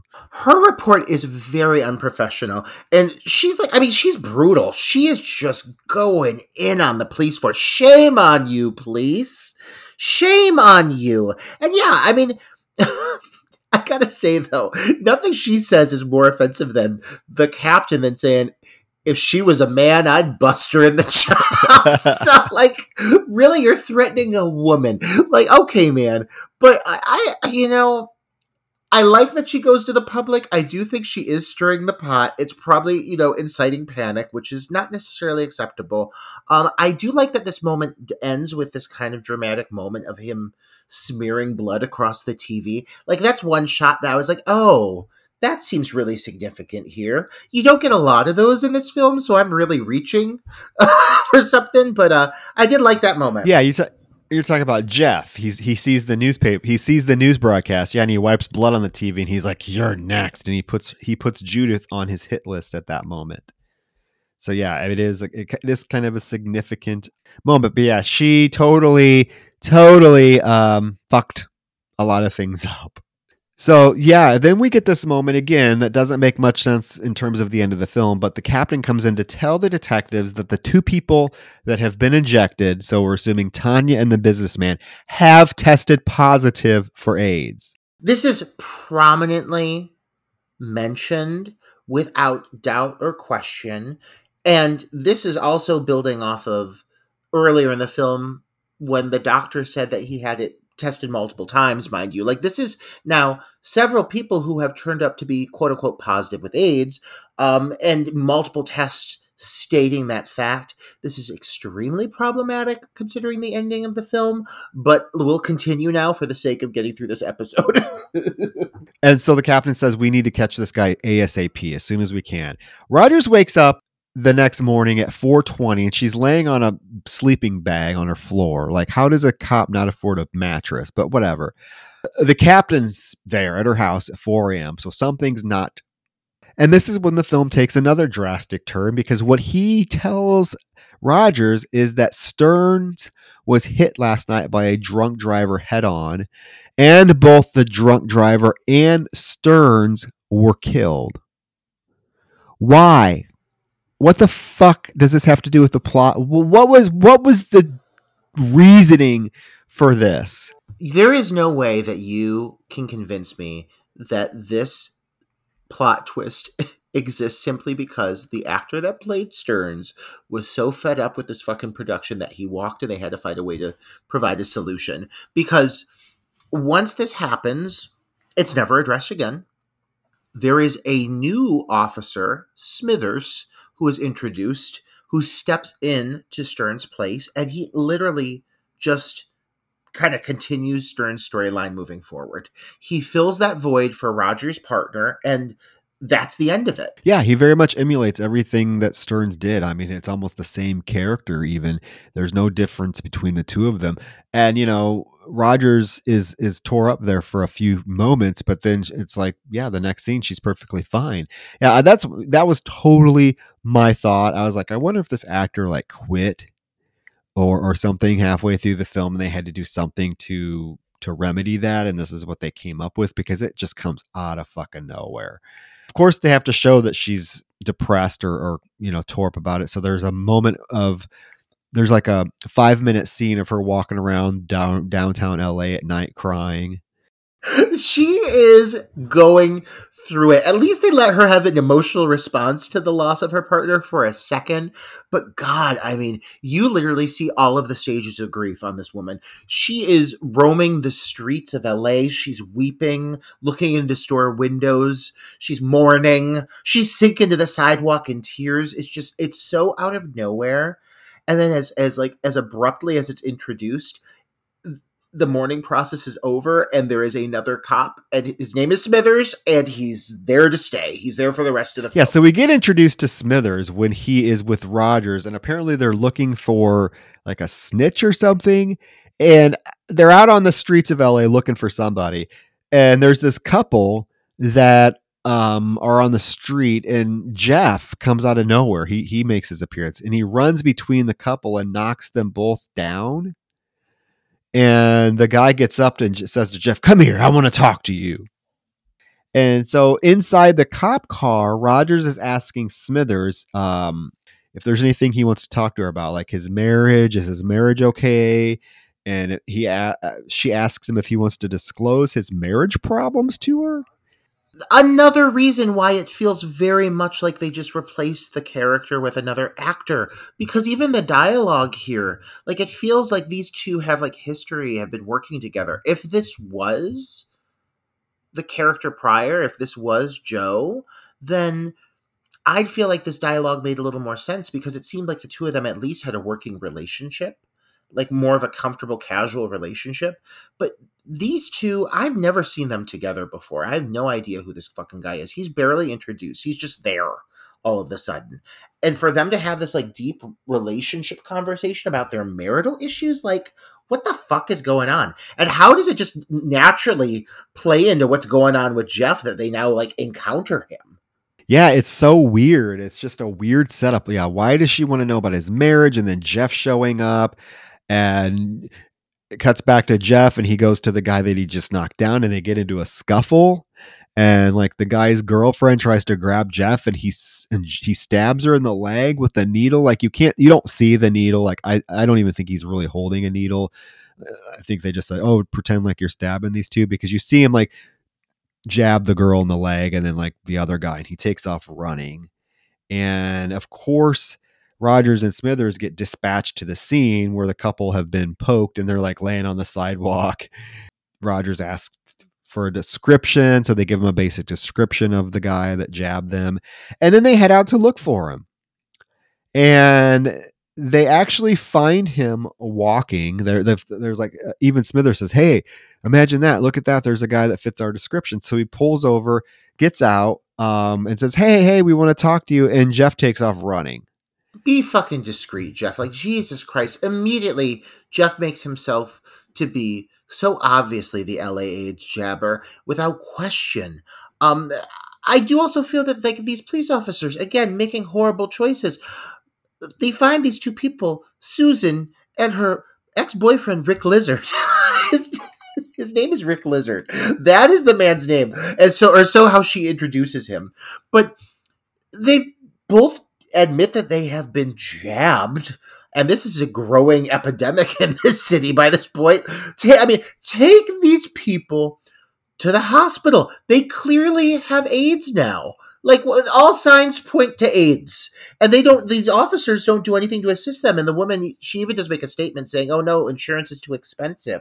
I don't care, ma'am. You have AIDS. We have to get you to a hospital. But no, the cops just casually leave them and go ahead and pursue Jeff. And I'm happy they do because we finally do have this moment where we get a little bit of like a chase sequence. It ain't much, but at least they're running. You've got soccer mom Rogers 20 feet behind everything because she can't keep up. Well, she's a husky broad. I mean, I mean, she's, she's, she's, she's got curves, but yeah, I mean, she's she's got some curves on her, but I like her like that. She chooses to not even follow behind. I'm even wrong. She stays she in the gives car. Up. Yeah, she goes. She goes back to the car and sits on the hood and lets Smithers chase Jeff. And Smithers finds Jeff behind a dumpster. Um, and tells him to come out, puts his hands up and drop the weapon. And Jeff obliges, but then as he goes to arrest him, Jeff is able to kick him. How? I don't know. And take his handcuffs and handcuff him and take off running. These cops are incompetent. I've said it before, I've said it again. They are not capable of doing their job. There should be other people doing this. Somehow, this 19 year old child manages to overwhelm this professional officer, manages to not only take his gun, but handcuff his hands together. And another thing that's mind boggling here is there's no way that Smithers didn't get a clear look of Jeff at this point. Like he is clearly handcuffed by him, but later on in the film, we have a sequence that comes up in which that's not acknowledged at all that they've seen each other before. Well, then why didn't Jeff jab him with it? He's that's his like that seems to be his defense mechanism. It's jabbing everybody with needles. He didn't jab Smithers, and then I love uh Roger's reaction when Smithers comes walking up the street and he's handcuffed. She's just laughing. She's like, "Oh, how, why are you handcuffed?" Bitch, why aren't you doing your job? There's, just- there's someone getting away. Why are you just waiting for this other officer to come back? You should have at least driven the car over and tried to assist. And it, it becomes like this light kind of comedic moment. And I'm like, oh my God, you're not doing your jobs. Like, chase after him. He is the LA AIDS jabber. Well, in this in the um, tradition of random scenes out of nowhere, we get another one in this film, and it's Jeff walking down the street when this rough-looking fortune teller, standing out on the street corner, stops him, and she wants to tell him his fortune. This mysterious woman. Where is she coming from? But she, he's like, I don't have any money. She's like, No, no, come, I'll do it for free. why is she doing this for free? Like, who is she that she could be offering her services? And she's so mysterious. She's got a thick accent. She says, Come, I tell you your fortune. And he's very resistant. She's like, No, I, I will tell you for free. I just want to help. She wants to help him. And he's very resistant. She starts telling him his fortune. She's fucking dead on. Like, this broad needs to take her act on the road because she is very specific in the traits that she's identifying about his life, about his his issues, his illnesses, his health, and his anger. Using the good old tarot cards. Yeah, she's telling him that he, she can see that he has health problems. She tells him that he's extremely angry and he's not going to be happy until he squeezes all of that anger out and gets to get even at the person that he thinks is the cause of it. And at that moment, he explodes on her. He grabs this poor woman by the throat, and her reaction is, well, I can't do her accent, but she's like, What? I got it. Why are you doing this to me after I try to help you? and uh, he he runs out. He tells her she's full of shit and he runs out of her shop. And that's that scene. Why do we got it? Who the fuck knows? But it's there. She never comes back ever again.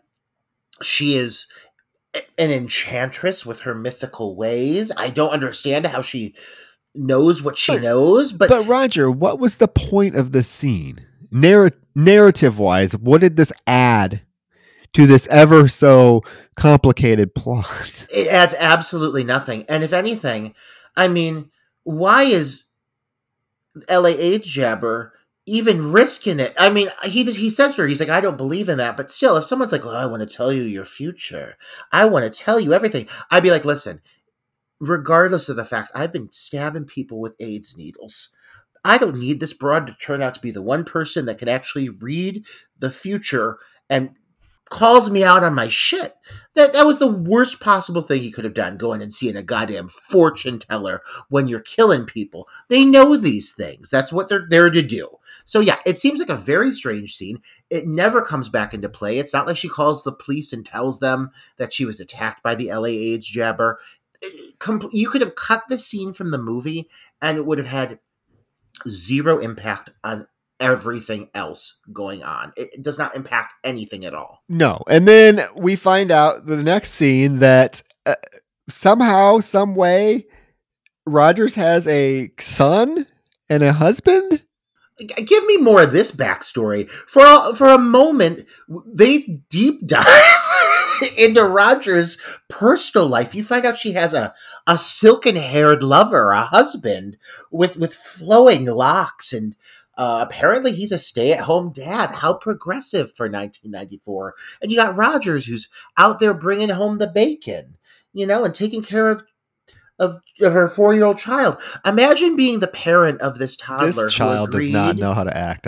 This well, child, uh, are you watching? You really think, you think that they're really going to be able to find a huge volume of people out there who are willing to lend their child to LA AIDS jabber? and I'm not being okay, but this child looks like this child does not belong to either one of these parents. That's all I'm saying. This child is has like a has like a rich Latino Yes. skin tone, like a like a very like this is a light. uh, this is obviously a Latino child, even with his accent, and the parents are both lily white. That you lit- they literally just borrowed a neighbor's kid.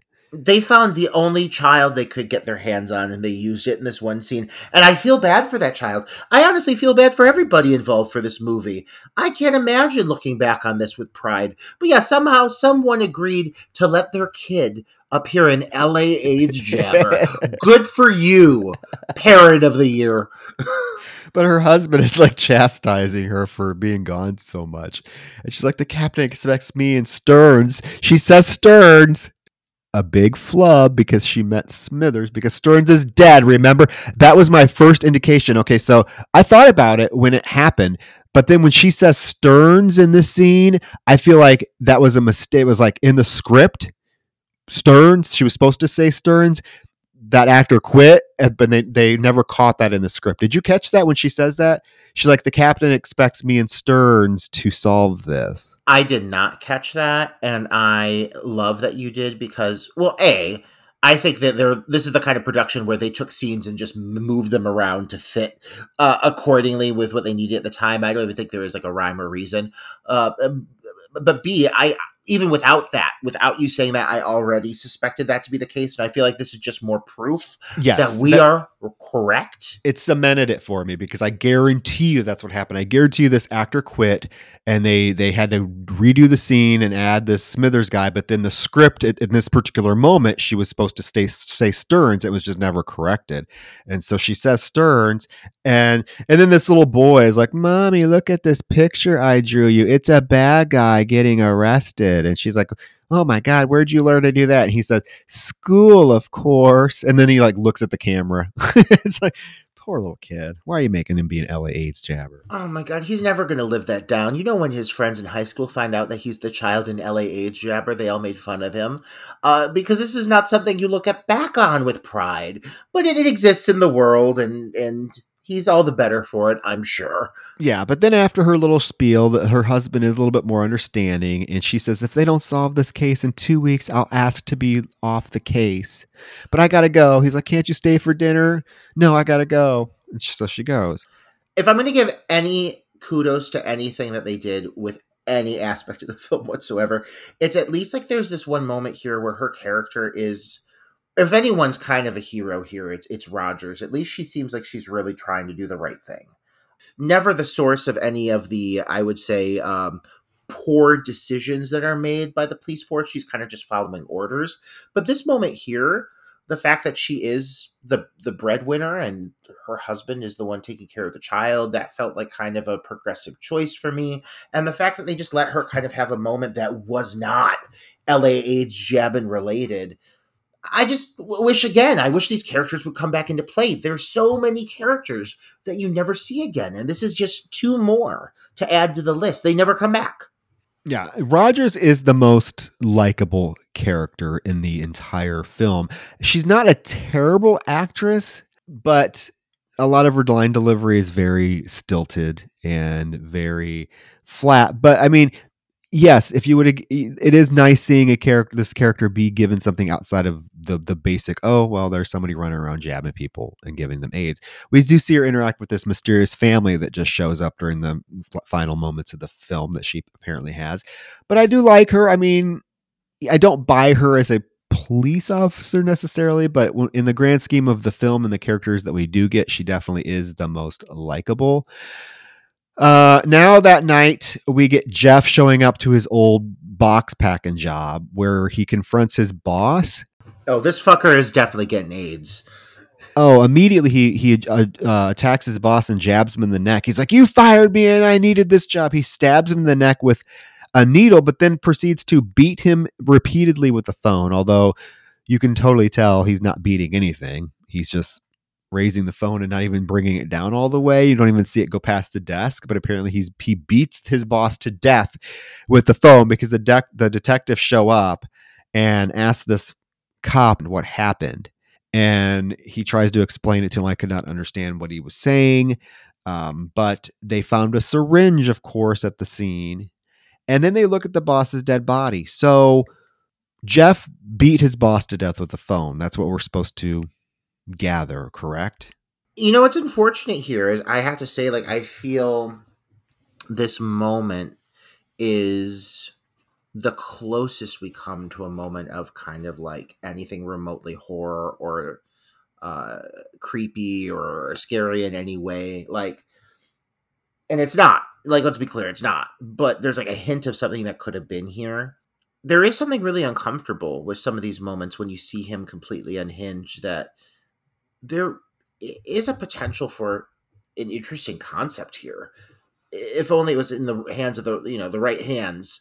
I'm not saying I'm hoping and praying for another LA AIDS jabber or, or someone to you know capitalize on this idea. But if you're going to do it, at least do it right. And I think there is a way that this moments like this could have been something interesting because here is a character who was presented earlier who was unlikable, the boss, who's only been played to be a complete dick. So, okay, I'm happy to see him die. And this whole moment where the AIDS jabbing then escalates to be something more, he actually kills him. Okay, so now we have a body count.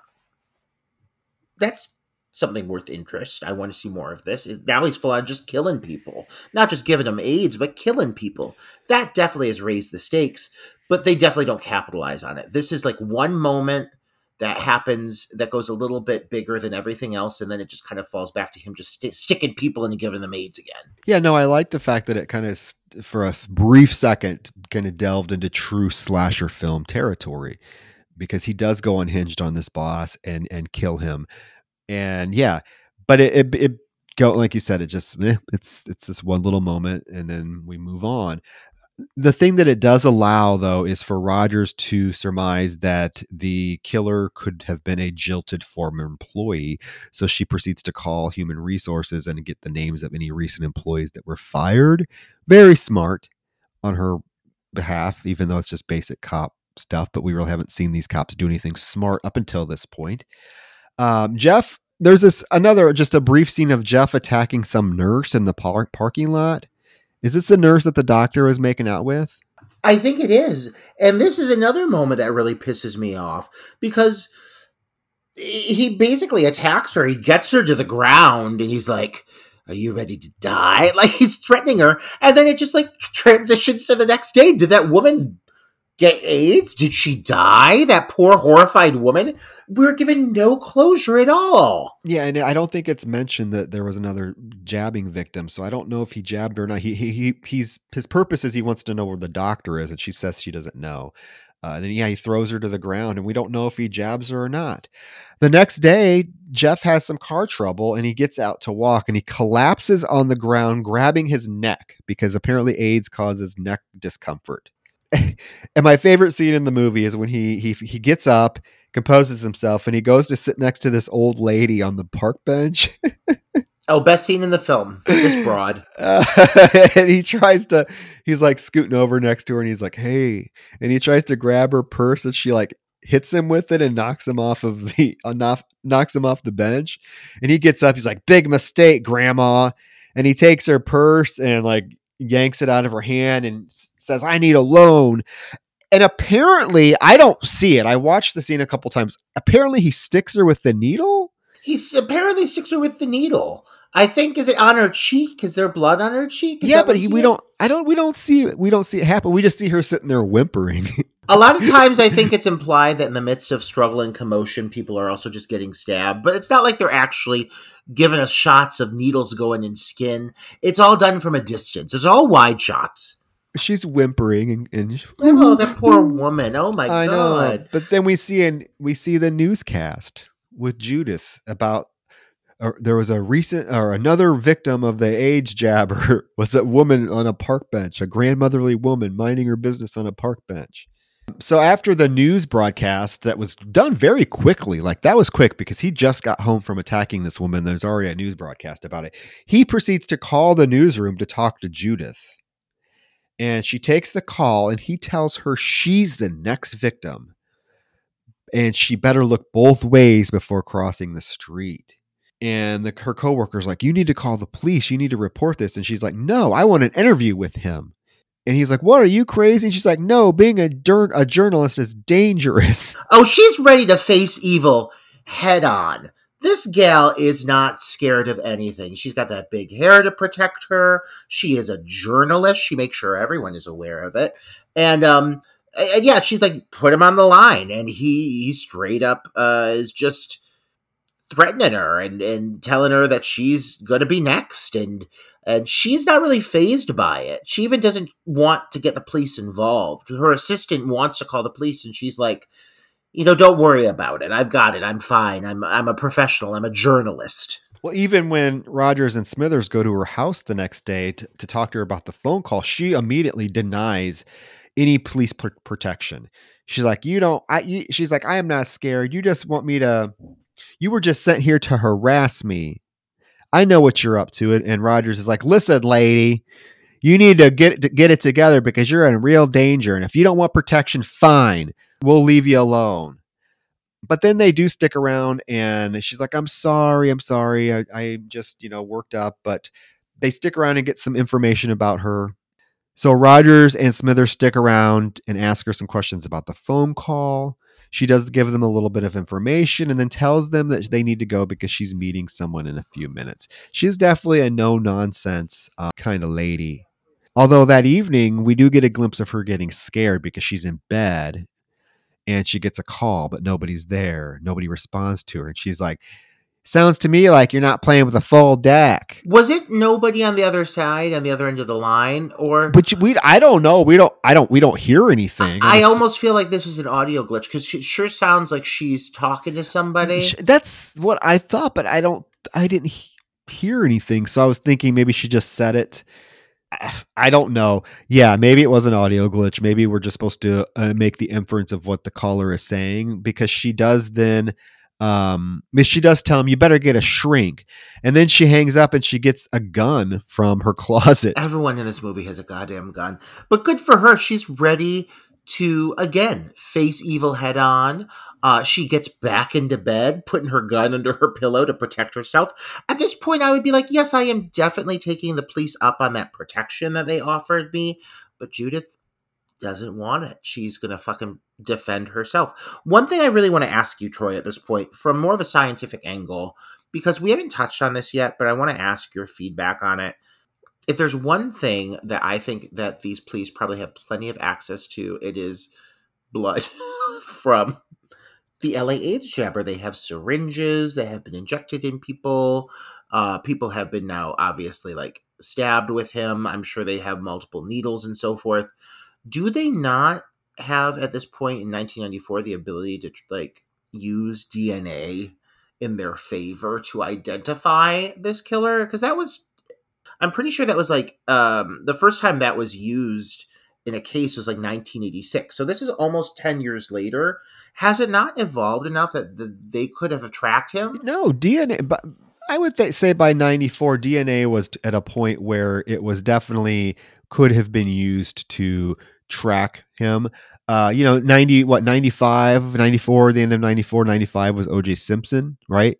Uh, Nicole Brown Simpson's murder and you know they used dna for that particular eh, police investigation when they were testing like the blood that was found at the scene and the blood on the glove and whatnot. So dna was definitely a thing that would have been capable of using and i kind of thought the same thing but they don't really go there. However i mean they do just with the good old fashioned police work with with rogers making that assumption that whoever killed the boss had to have been an employee she does get a call back from the HR guy telling them uh, that someone was fired recently named Jeff, and they they get his. We get a flashback of like why he was fired, and the HR guy proceeds to give Rogers Jeff's address. So guess what? Stearns and Smithers show up to Jeff's apartment. They tell him they need to ask him some questions about being fired. He's like, "Well, what do you want to know about that?" And and and she says, "You know, your your boss was murdered."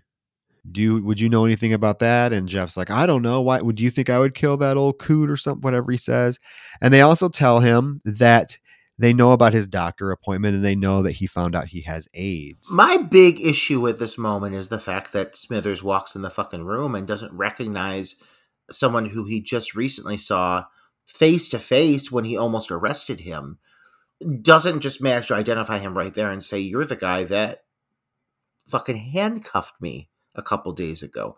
Like, I don't understand how that is not something that he recalls. It was very obvious. It was bright parking lot lighting. There's no way like that wouldn't have been visible to in my opinion.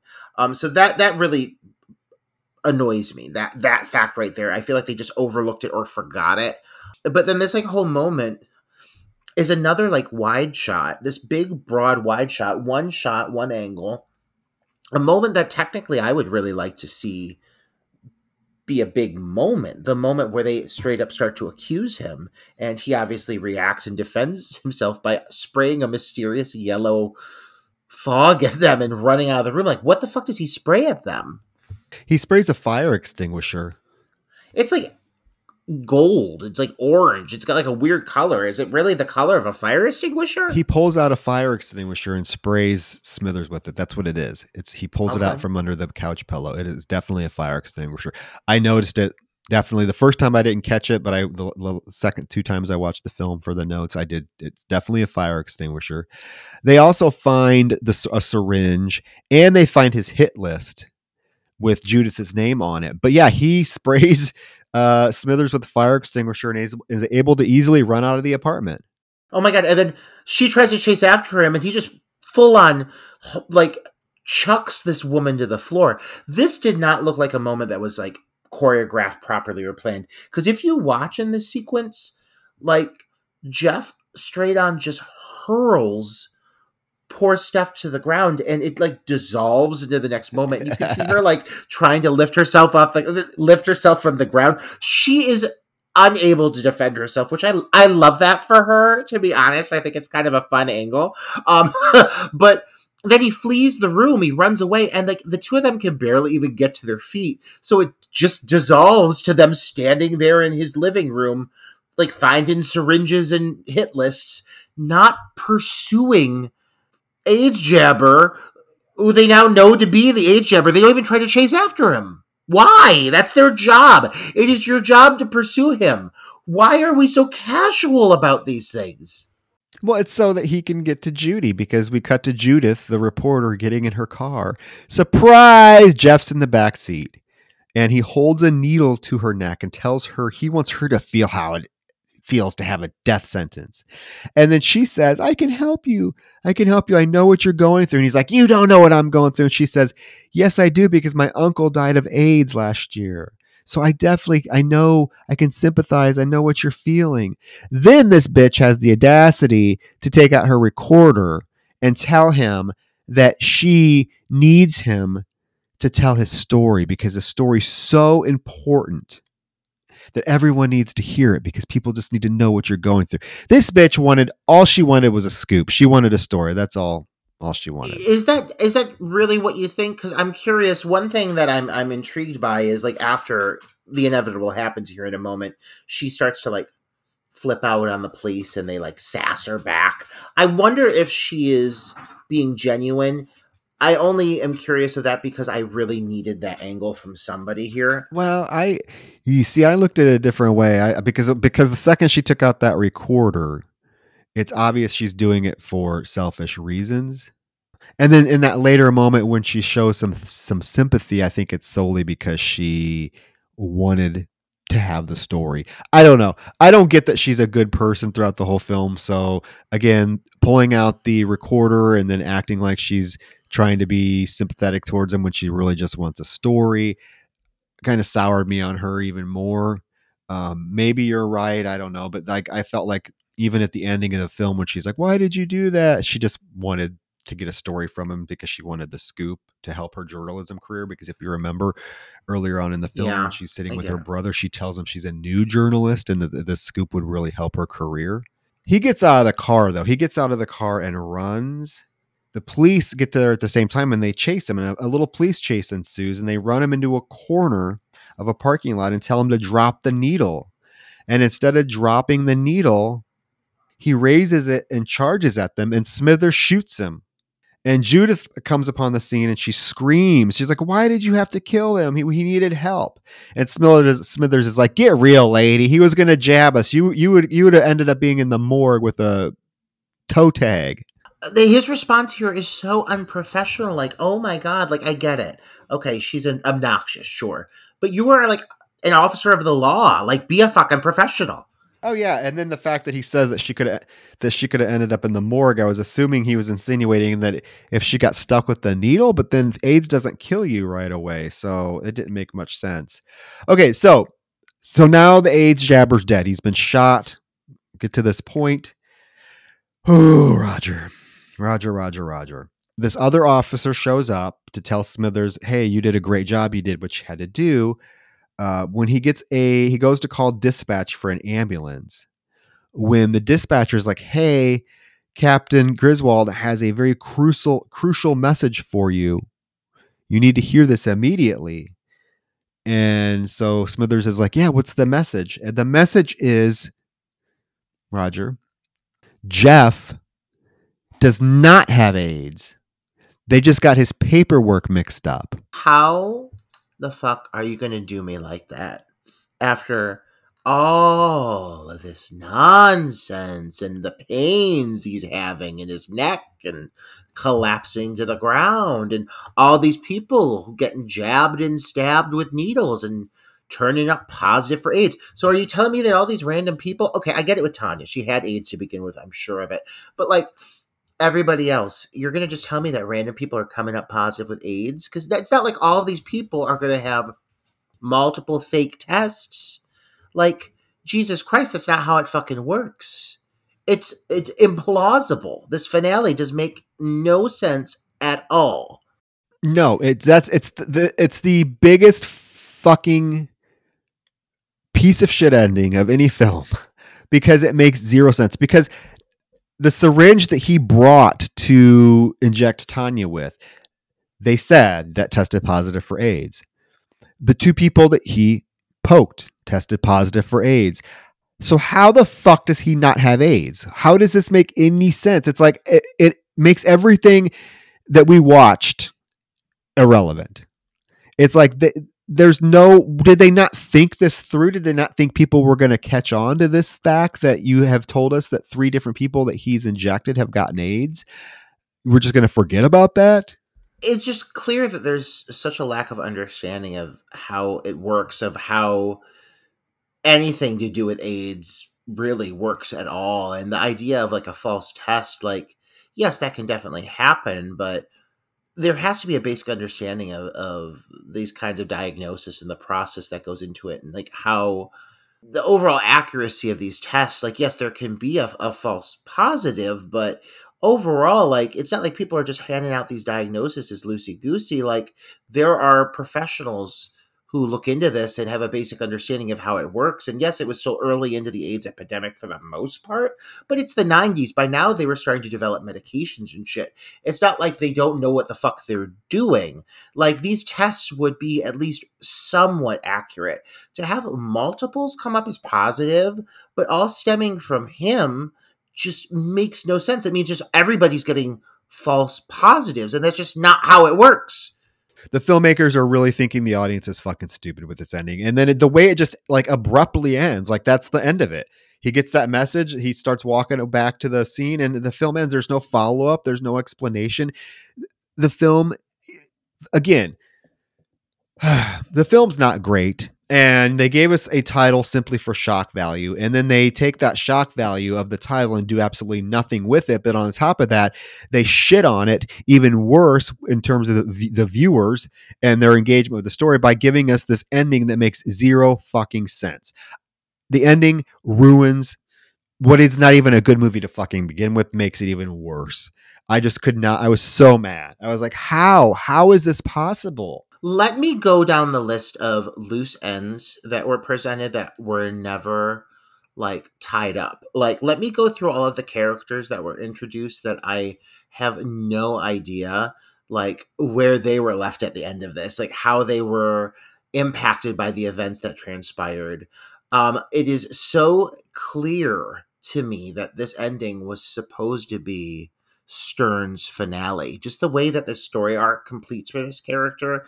Like, again, you can't tell me otherwise. It is just the same character. It's the same personality type. It just, it was definitely meant to be one character, and I need to know what happened. I'm infatuated with finding out how this came to be the way it is. Um, and I don't know, man. I think if anything, like, to set up Jeff's character the way they did and really like continuously portray him to be such an awful character, by the end of this, he's done such terrible things that again, there's not a string of sense of of sincere genuine sympathy for him. I feel nothing for this character. He's just an awful person, even if he is mentally distressed, which they attack him multiple times for that. They bring that up a few times that he's mentally ill, and that's the only explanation. It's clear they don't understand how that works either. You know, there's so little understanding of the source material, which makes for the offensive elements of this are not coming from how far they pushed the envelope. It's coming from the fact they just didn't do any homework at all to understand the envelope. They don't know what they're pushing. They took a baseline idea of what they think a lot of things worked like AIDS, police force, general human communication. Like they, they took a basic idea of all these things and they like wrote a script that really at the end of the day does not make sense. There's so much about this that is just incomplete. And I can't tell you how annoyed I am, not as an HIV positive per- person, but as like just like a film viewer, as a fan of cinema. Like I find this whole execution to be so sloppy. You could have done better. You could have worked a little bit harder. You could have made something honestly more shocking.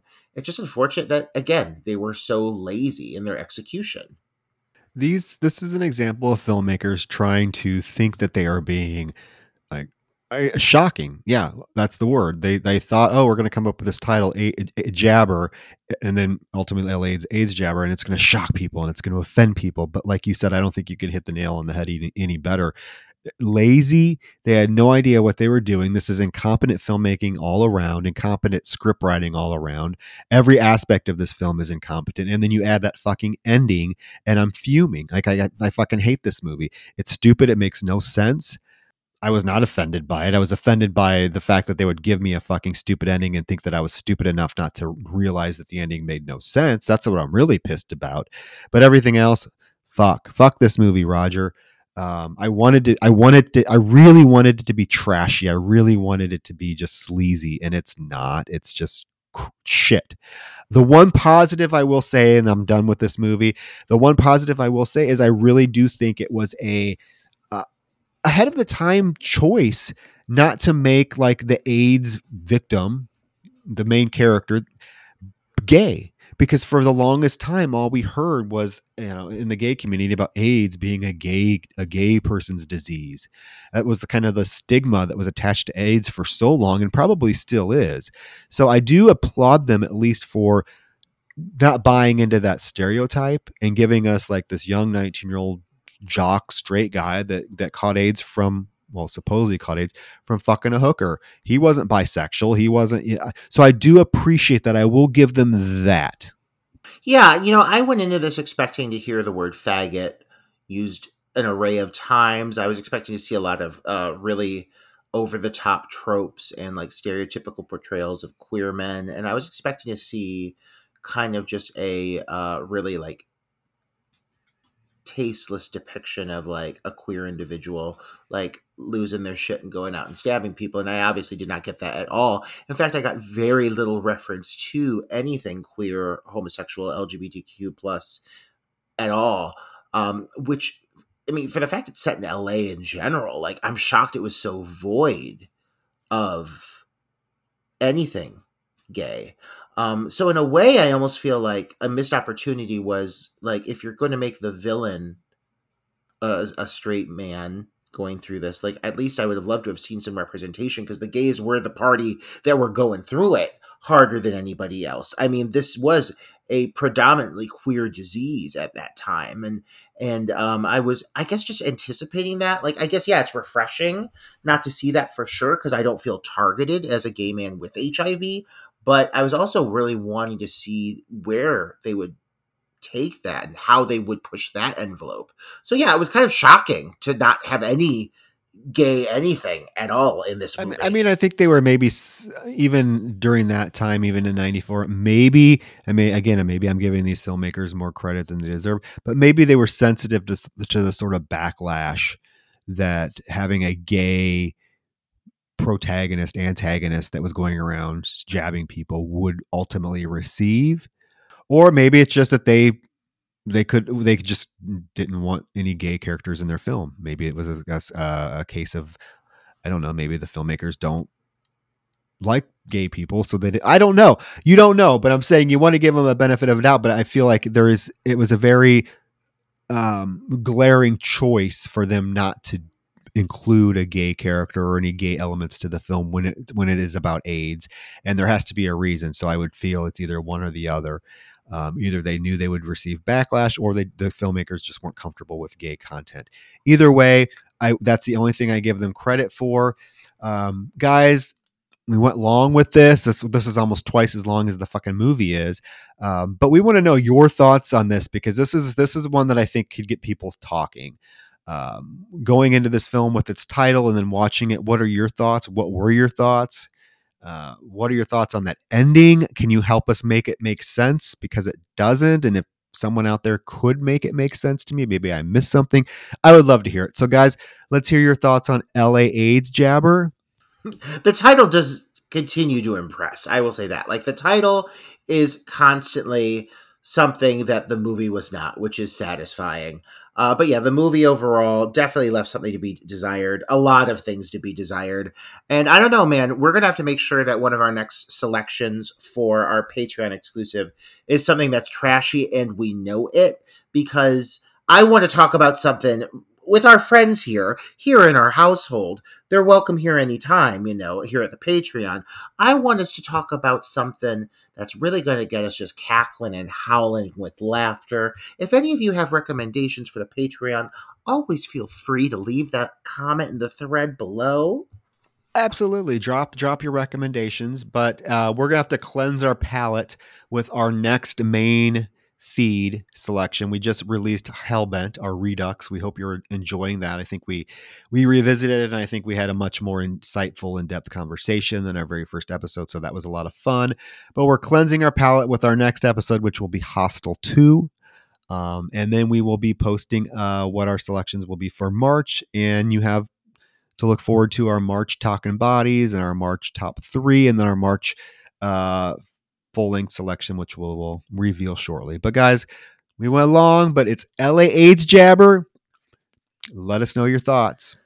Thank you as always. Have a lovely rest of your evening. Thank you. Thank you. We love you. Good night.